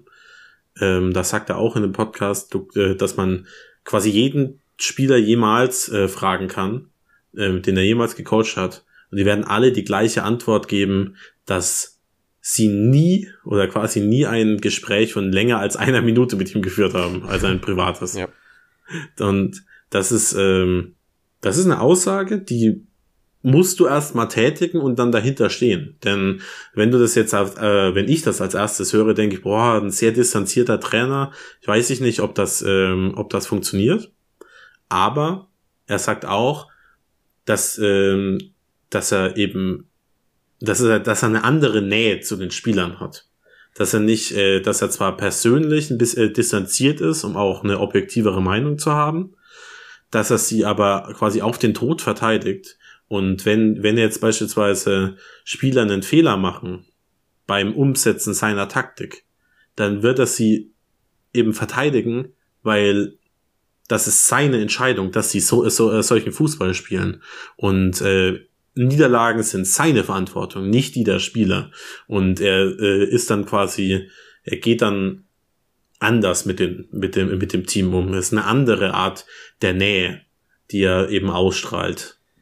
Und das finde ich irgendwie auch erfrischend. Ich finde es trotzdem so ein kleines bisschen ähm, schwierig, eben, dass er wirklich wahrscheinlich, und das wird er bei den Spurs nicht elementar ändern, ähm, so wenig mit den Spielern privat spricht. Denn ähm, ich glaube, er wird nicht drum rumkommen. Also wir wissen natürlich alle nicht, ob Harry Kane in der nächsten Saison noch, äh, noch Spieler bei den Spurs ist.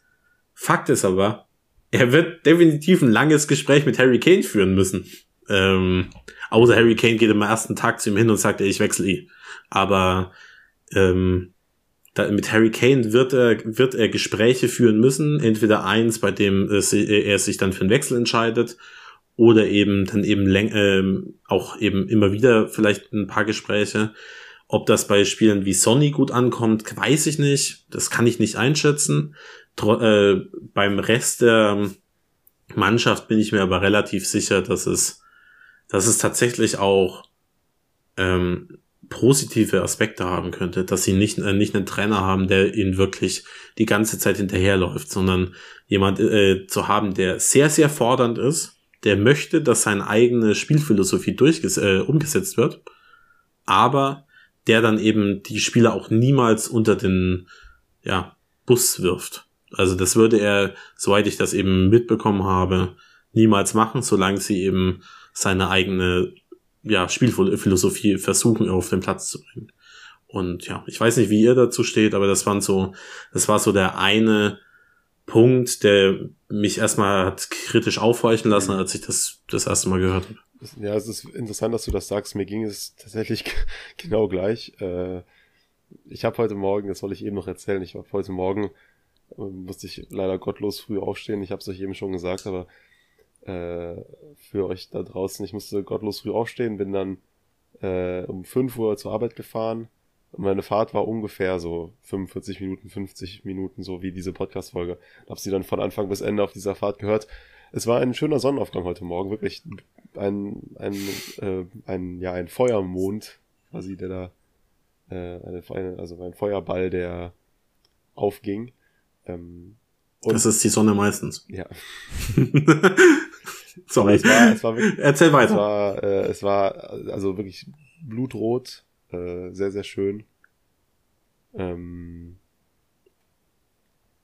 Jetzt hast du mich aus dem Konzept gebracht. Nein, ich habe die Folge, tut mir leid. gehört und es war sehr, es war sehr schön. Äh, und ich, was ich eigentlich sagen wollte, dass Poste Kuglu eine sehr angenehme Stimme hat, muss ich sagen. Also danach, ich, das, der hat, man kann ihm sehr, sehr gut zuhören, hat einen schönen australischen Akzent. Ähm, und dann zum Ende dieses Podcasts kommt er eben auf das zu sprechen, was du eben erwähnt hast, dass er mit den Spielern noch nie so richtig, nicht, nie so wirklich länger, längere Gespräche führt, auch jetzt so äh, hauptsächlich, dass sich das dann eben auf das Training und Anweisungen im Training konzentriert. Und das fand ich auch, ja, es ist auf jeden Fall schon ein ungewöhnlicher Approach, denke ich. Ähm, ich glaube, dass er das wettmacht, einfach mit einer sehr gesunden Kultur im Verein und dass dadurch die Spieler wissen oder die Spieler einfach Respekt vor ihm haben und ihm auch quasi ähm, blind folgen. Ich, also er ist ja auch bekannt dafür, sehr gute Mannschaftsansprachen zu halten und da, da spricht er dann ja auch nicht mit einem Spieler direkt, sondern adressiert mehr einfach die gesamte Mannschaft. Und diese Mannschaftsansprachen sind auch länger als eine Minute.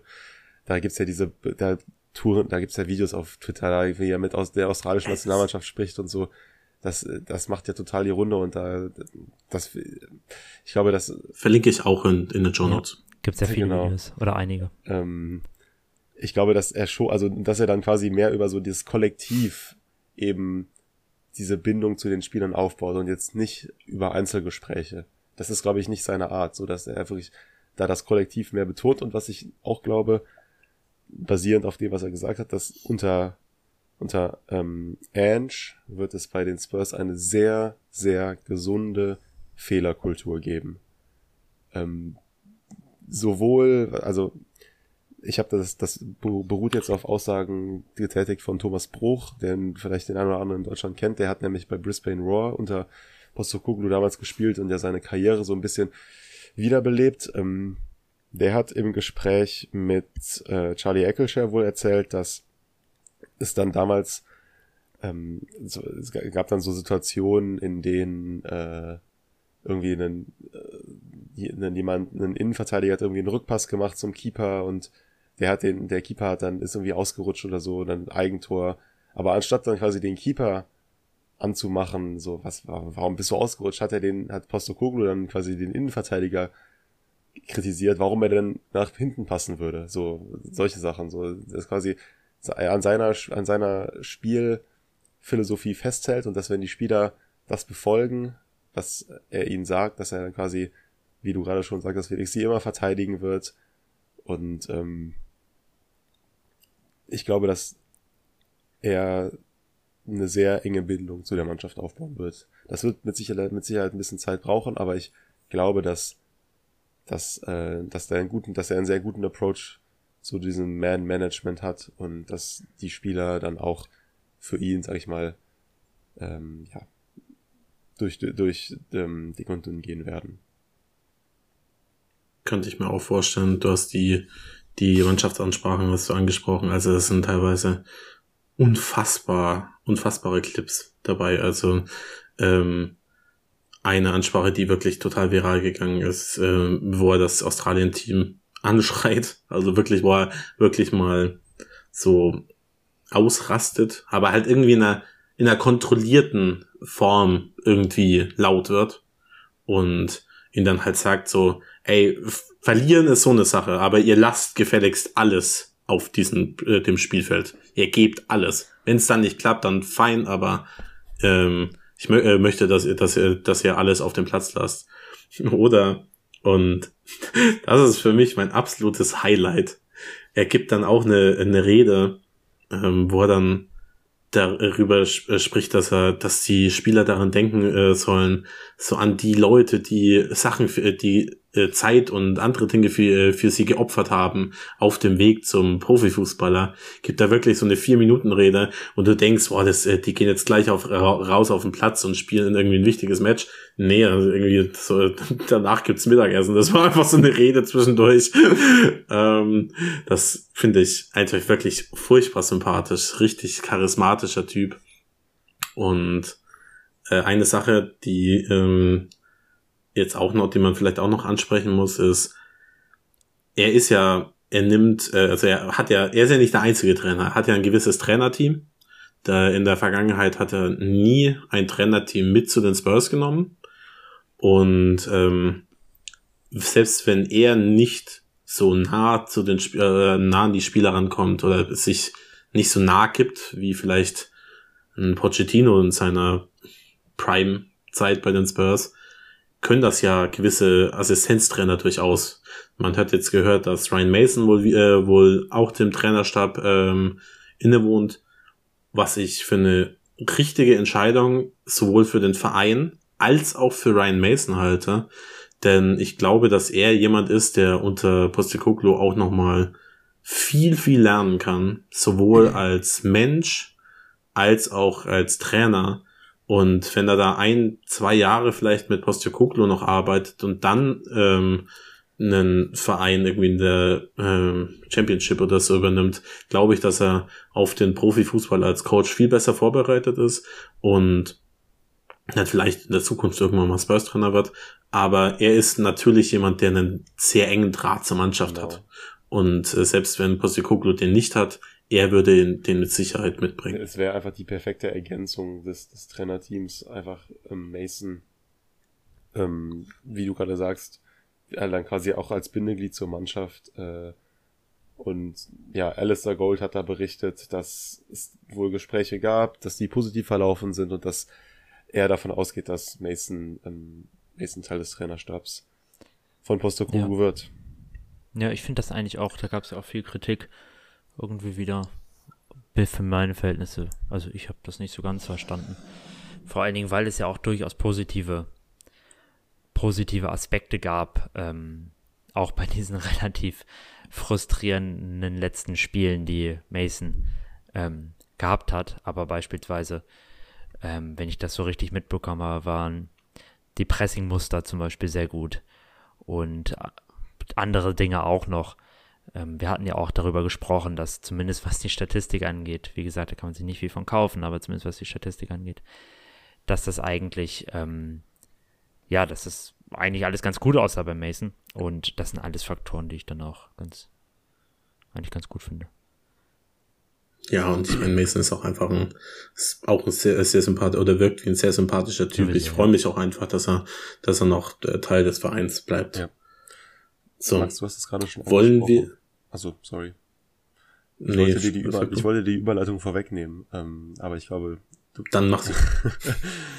äh, du sprachst gerade schon davon, so im Nebensatz, von den, von den Pressing-Mustern unter Mason, ähm, und das können wir ja vielleicht nur zum Anlass nehmen, von Postokoglu als Typ und als Mensch überzuleiten zu ähm, Postokoglu und seiner Spielphilosophie. Ich sehe gerade, wir nehmen ja auch schon wieder eine ordentliche Zeit auf. Ähm, aber ich glaube, dass zu Postecoglou kann man extrem viel sagen. Äh, von daher sei uns verziehen. Ähm, ich glaube, ich, ich, glaub, ich hau jetzt einfach mal so ein paar Sachen raus. Ich habe mich ein bisschen vorbereitet, aber ich glaube, dass Felix doch die größere Expertise hat. Ich hau jetzt mal so ein paar Sachen raus, die ich mir notiert habe, die man so als jemand, der sich noch nicht wirklich mit Postecoglou beschäftigt hat, die man zu seinem Fußball ähm, wissen sollte. Und dann kannst du das dann gleich noch ergänzen, Felix. Und da können wir vielleicht noch ganz kurz besprechen, vielleicht ein, zwei Personalien bei Tottenham, die man irgendwie im Auge behalten sollte.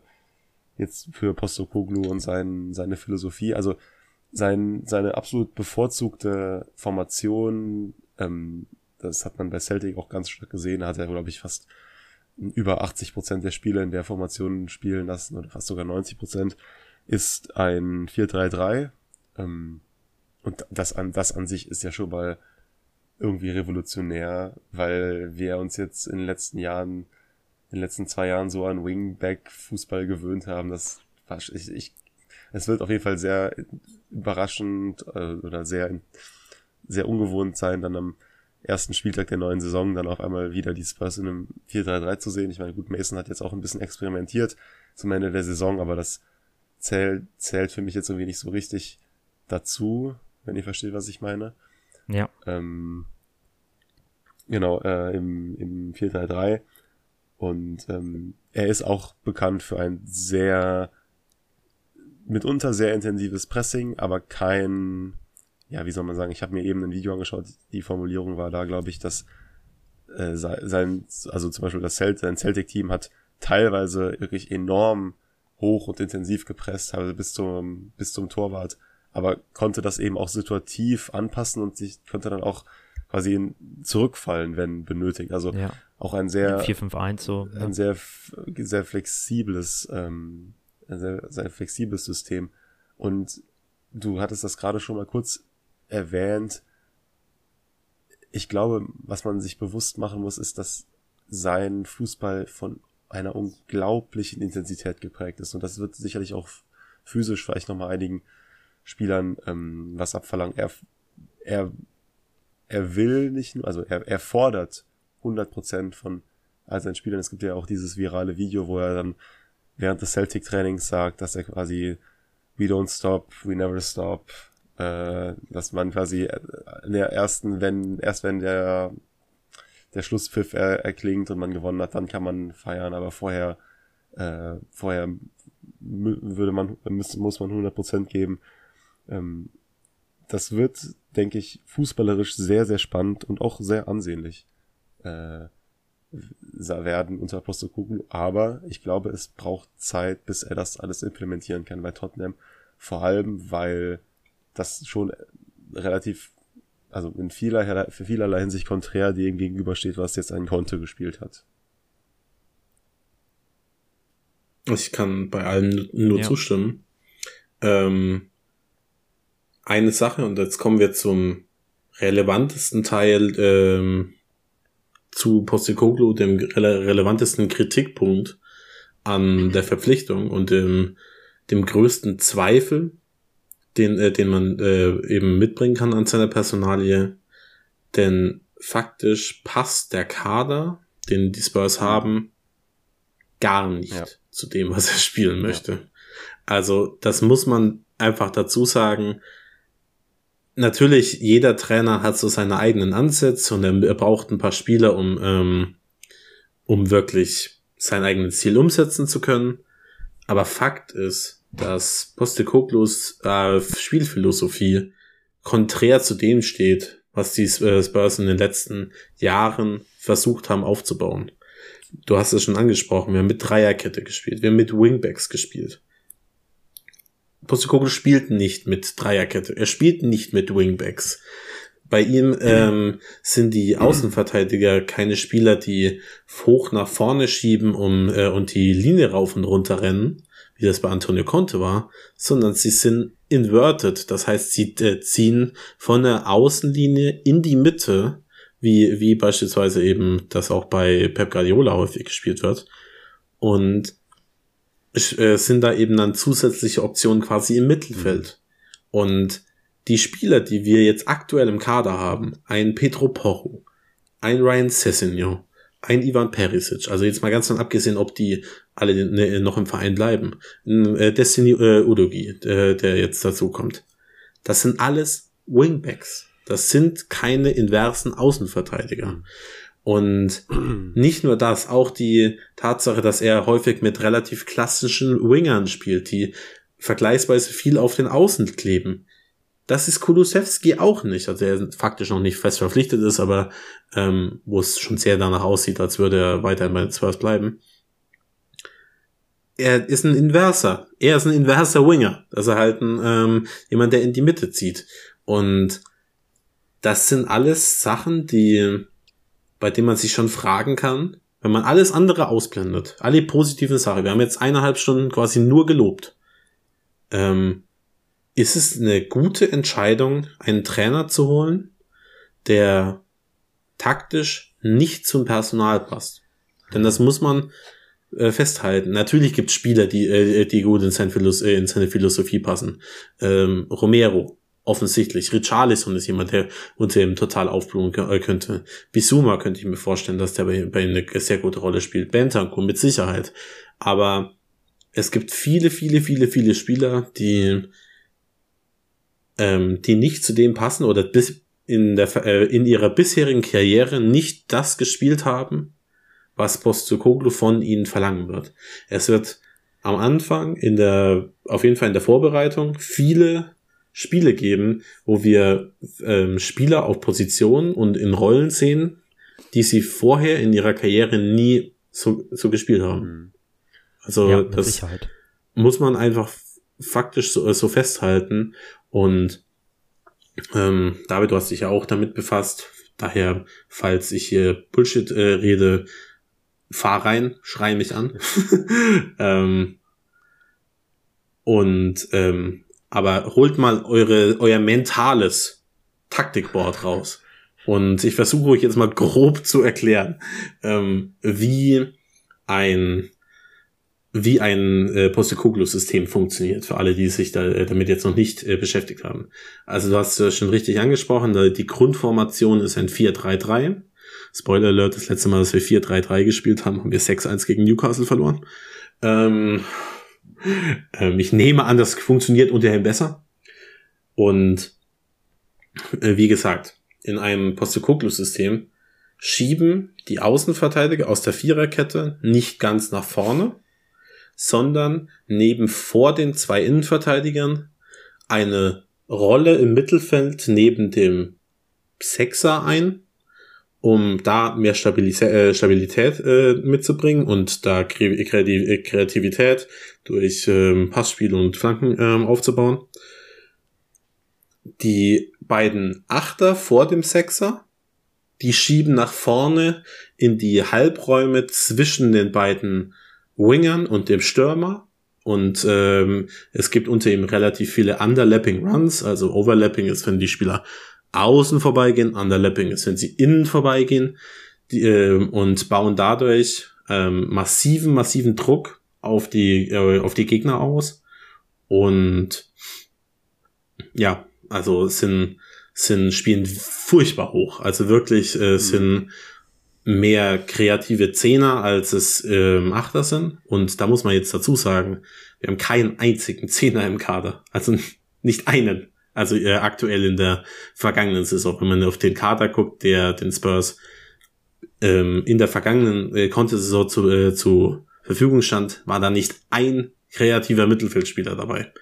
Und das sind einfach Fragen, so kann kann das ein ähm, kann das funktionieren. Das heißt, wenn du zwei Innenverteidiger hast, die noch vergleichsweise einfach zu besetzen sind, und auch das ist schon schwierig, dann eine Dreierlinie davor aus den äh, theoretisch den beiden Außenverteidigern und dem Sechser und dann eine ähm, ja ein 2-3 quasi oder eine fast schon Fünferlinie, wie man das halt, also die wechseln sehr viel, sehr viel Posi äh, Positional Play und das muss man einfach sagen, so, ja, so ähm, attraktiv dieser Fußball noch ist und auf, äh, so sehr ich mich auch freue, Fakt ist, dass, dass das sehr, sehr, sehr, sehr viel Coaching äh, brauchen wird, bis äh, Spieler in diese Rolle reinwachsen oder es einfach einen massiven Umbruch braucht im Kader.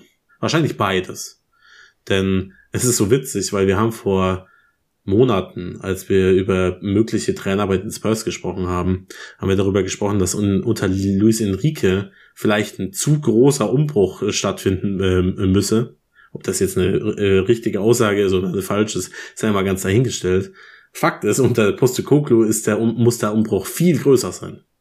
Und ich bin sehr, sehr gespannt, wie ähm, die erste Startformation unter ihm aussieht ob er sich ein bisschen dem Kader anpasst und ähm, vielleicht vielleicht ja sogar was Neues ausprobiert. Ist ja nicht ausgeschlossen. Oder ob er eben sein etabliert, also also Grundformation, nicht Spielidee, unterschiedliche Dinge. Ähm, ob es äh, oder ob er eben sein etabliertes Celtic-System versucht, dem Kader überzustülpen und dann versucht, ähm, ja, eben daraus das zu basteln, was, äh, was er eben spielen möchte. Ich bin sehr, sehr, sehr, sehr gespannt. Und ich habe eine, ich habe zwei, drei Startformationen und taktische Formationen mal rausgesucht, beziehungsweise mal äh, gebastelt mit dem aktuellen Kader. Ich weiß nicht, ähm, hast du, David, hast du noch irgendwas äh, hinzuzufügen zu dieser Mini, also dieser Mini-Taktikanalyse von mir? Äh, ich habe ein paar Gedanken zu auch einzelnen dann Spielern, die du jetzt genannt hast, wie man sie vielleicht einbauen könnte. Ich kann das aber auch gerne dann gleich zum Schluss nochmal kurz, äh, noch mal kurz ein, zwei Worte zu sagen, falls du es jetzt nicht schon, schon abdeckst. Ähm, du kannst gerne mal vielleicht eine Startelf raushauen. Ich hatte auch so ein bisschen überlegt, mal was zusammenzustellen. Es ist allerdings einfach schwierig, denn, und du sagst das gerade schon, äh, du kannst mit dem jetzigen Kader, mit dem jetzigen Spurs-Personal, ist es basically unmöglich, eine R11 zusammenzustellen, eine, Postokoglu 11 zusammenzustellen. Und das fängt schon bei, ja. das fängt schon beim Torwart an.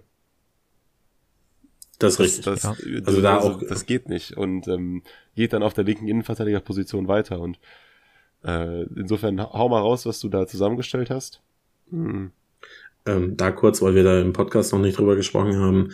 Ähm, die Spurs scheinen sich einig äh, zu sein mit äh, David Raya von Brentford als ähm, ähm, eben möglicher Hugo Loris äh, Nachfolger. Er wäre ein fantastischer Keeper für ein ähm, Postecoglou-System, denn in dem Postecoglou-System musst du auch sehr, sehr gut mit dem Ball sein als äh, Torhüter. Den haben wir bisher nicht. Also Forster ist nicht richtig gut und Hugo Lloris wahrscheinlich noch schlechter mit dem Ball am Fuß.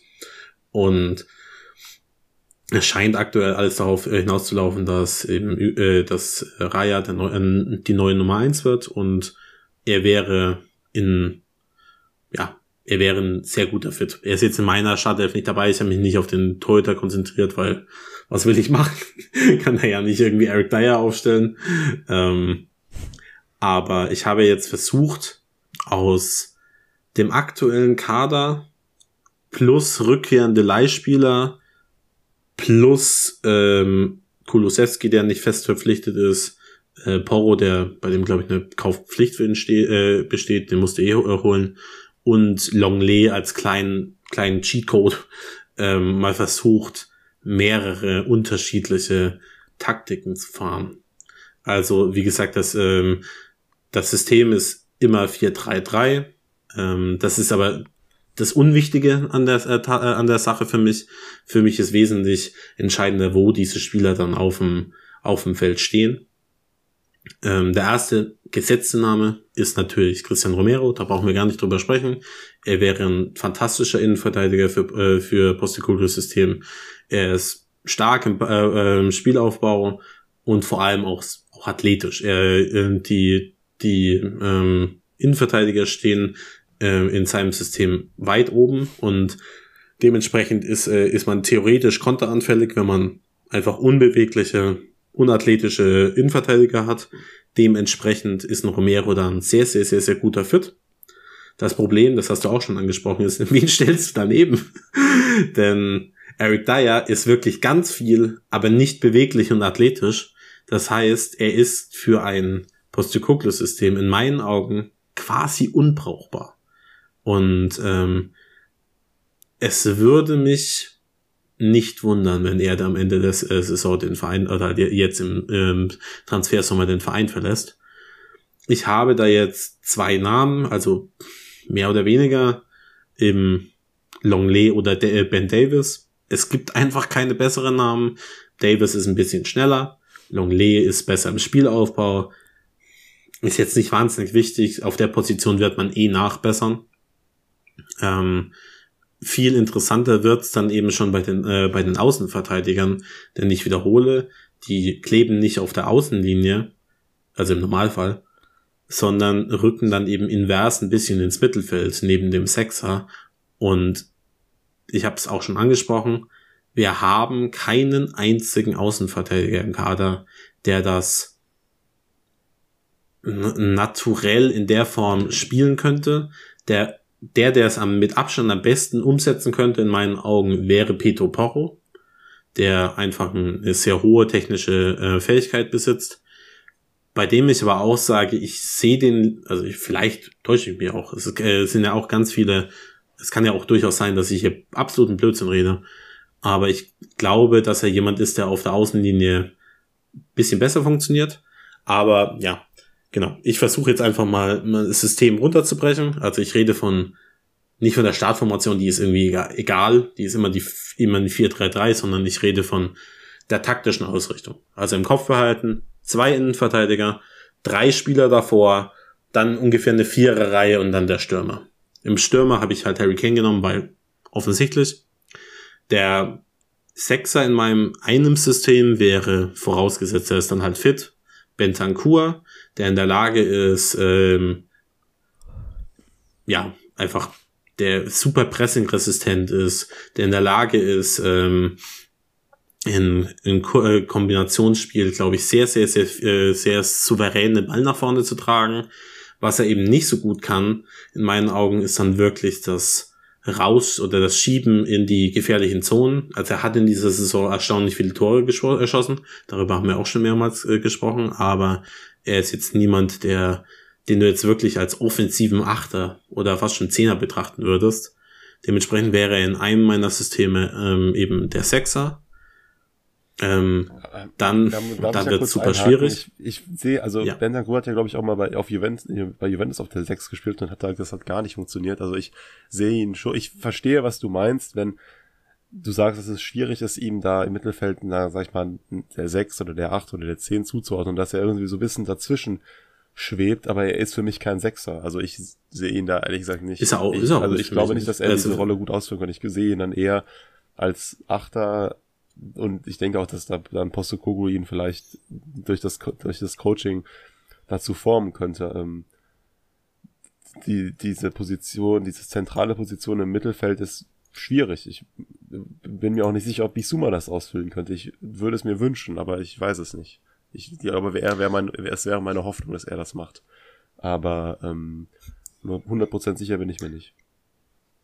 Also als alleiniger Sechser, also in der Form, wie man sich vielleicht klassisch betrachtet, denke ich, ist Bentancur auch nicht der richtige Fit. Aber ähm, und das sagen wir jetzt, das sagen wir jetzt auch schon mehrmals. Es gibt einfach so wenige Spieler, die genau in das reinpassen, was äh, was Postecoglou spielen möchte. Und Klar, ich habe ihn in anderen Systemen auch, auch auf der 8 und Bizuma auf der 6. Es gibt auch Leute, die ähm, Heubier auf die 6 stellen. Es, es, ist, es ist aktuell viel The äh, Theorie. Ich habe ihn jetzt dahingestellt, weil er eben pressingresistent ist und im Aufbauspiel mit Abstand unser bester Mittelfeldspieler. Also mit Abstand.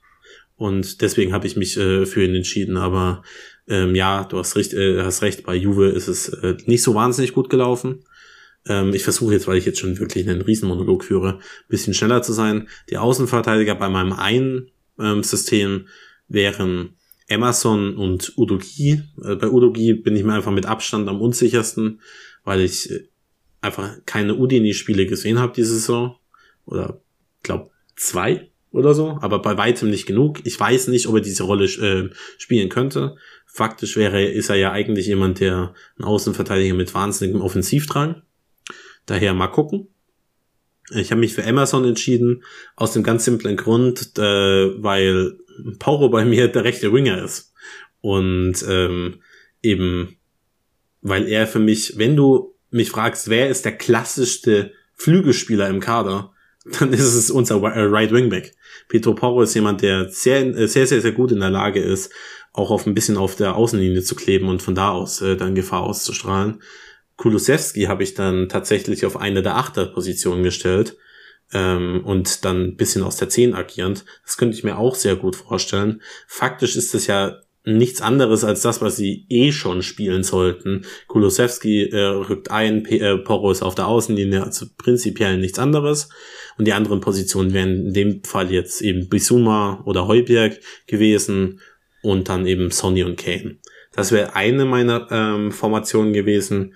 Die Alternative ist natürlich, dass du Porro auf die Amazon-Position schickst, also invers als Außenverteidiger und von da aus Spiel Spielaufbau. Kulosewski auf rechts und daneben, also auf eine der Achter- bzw. Zehner-Positionen, dann eben Heubier oder ähnliches stellt.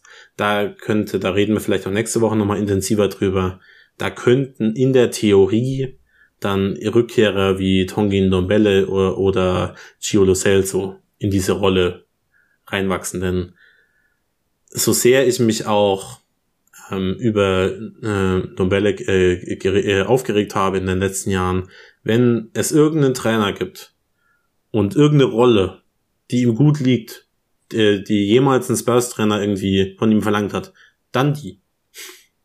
Haben wir dasselbe nicht auch schon bei Antonio Conte gesagt? Wenn es irgendeinen Trainer gäbe, der quasi Ndombele irgendwie wieder in die Spur bringen könnte, dann ist es Conte. Ich erinnere mich irgendwie an sowas, so eine Aussage. Aber vielleicht ist es auch gerade vollkommen, vollkommener Fiebertraum hier. Ich hab, ich hab schon so viel Unsinn im schon Podcast erzählt, ist alles möglich. Ähm, keine, keine Ahnung, war, war nur, ja. war nur so, ich hatte wie ein Déjà-vu.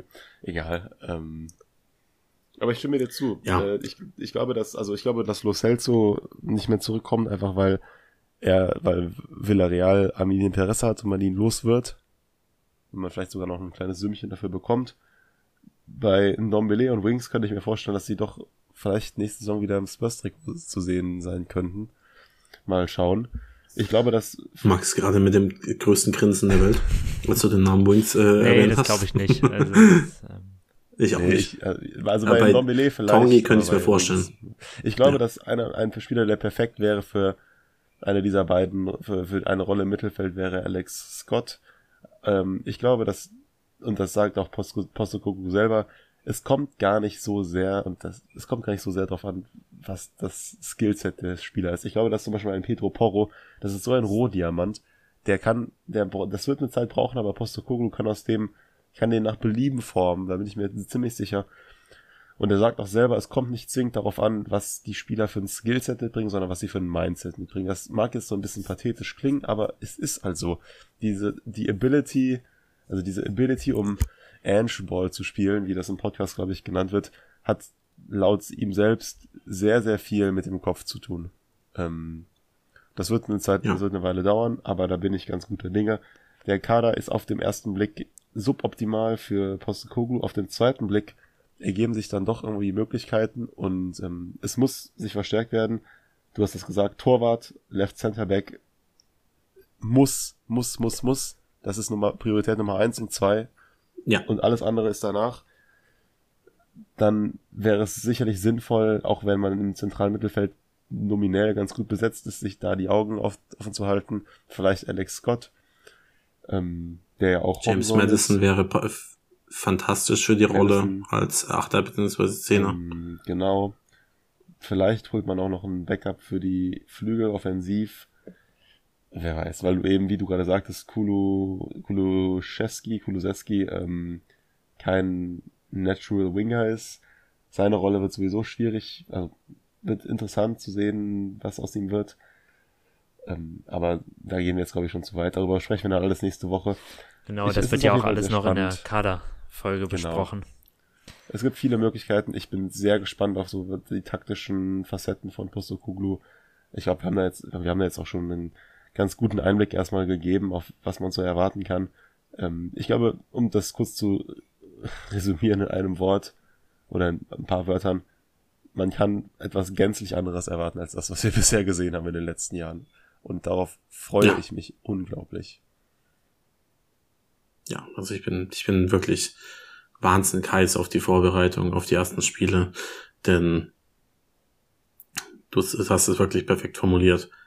Egal, ob es jetzt ähm, gleich, gleich am Anfang erfolgreich wird oder nicht, es wird einen massiven Umbruch alleine in der Taktik äh, geben. Man wird nicht mehr das gleiche System sehen, nicht mehr die gleiche spielvolle Philosophie. Und darauf freue ich mich einfach. Und ähm, ja, egal wie aufgestellt wird, also das sind ja auch alles nur minimale Vorschläge. Es könnte auch sein, dass jemand wie Heubier, der dann auf dem Platz steht, plötzlich als die Position eines Inverted äh, Wingbacks einnimmt, nicht auf dem Papier, sondern dann halt in der äh, taktischen Formation, den gespielt wird. Who knows? Also es, sind, es gibt so viele, äh, viele Optionen und ich bin richtig, richtig gespannt, wie wie, wie Postecoglou die Spurs eben aufstellt und wie groß der Umbruch wird. Und ja, wir reden nächste Woche dann eben intensiver darüber, was für Spieler ähm, den Verein verlassen könnten, was für Spieler dann verpflichtet werden könnten. Das wird die intensivste Kaderplanungsfolge in meinen Augen, weil sie die theoretischste ist. Denn bei Antonio Conte wusste man in meinen Augen zumindest deutlich mehr, was er, was er von seinen Spielern verlangt, beziehungsweise was, was für ein Spielerprofil er sucht. Aber ich bin auch auf diese Podcast-Folge schon richtig, richtig gespannt. Ich hoffe, diese längere Folge als geplant ähm, hat euch Wir haben zu lange über die Trikots diskutiert. Nein, es musste sein. Ähm, mir hat's, ich bin ganz ehrlich, mir hat seit langer, langer Zeit keine Podcastaufnahme mehr so viel Spaß gemacht. Die, der Saisonrückblick war nächste, letzte Woche auch ganz cool, aber davor, darum wir, haben wir außerhalb des Podcasts schon darüber gesprochen, war aufgrund der Leistungen der Spurs eben lange so eine gewisse Flaute und die, auch wenn der Podcast immer Spaß macht, ähm, waren die negativen Ereignisse, haben einen so ein bisschen runtergezogen. Jetzt bin ich aber wirklich richtig gespannt auf die neue Saison, auf die Vorbereitung, was äh, im Kader so passiert und ja, bin einfach super happy. Ich weiß nicht, wollt ihr noch äh, zum Abschluss ein, zwei Worte verlieren? Ähm, das nehme ich als nee, Nein. ich glaube nicht mehr. Max war jetzt so lange Ähm, still. Ich wollte ja, ich bin ein bisschen, entschuldige, äh, entschuldigt auch, äh, ich bin ein bisschen müde jetzt. Ja, nur so nebenbei, wir sind kurz vor zwölf. Ja, wir also sind wir schon haben sehr lange und lange aufgenommen. seit sieben Ähm, quasi schon dabei, inklusive Gespräche, also hier voll Einsatz. Ja. Daher, ich hoffe, euch hat die Folge gefallen. Wir hören uns dann eben nächste Woche wieder. Bis dahin, und das erste Mal seit langer, langer Zeit hoffnungsvoll. On, you Spurs.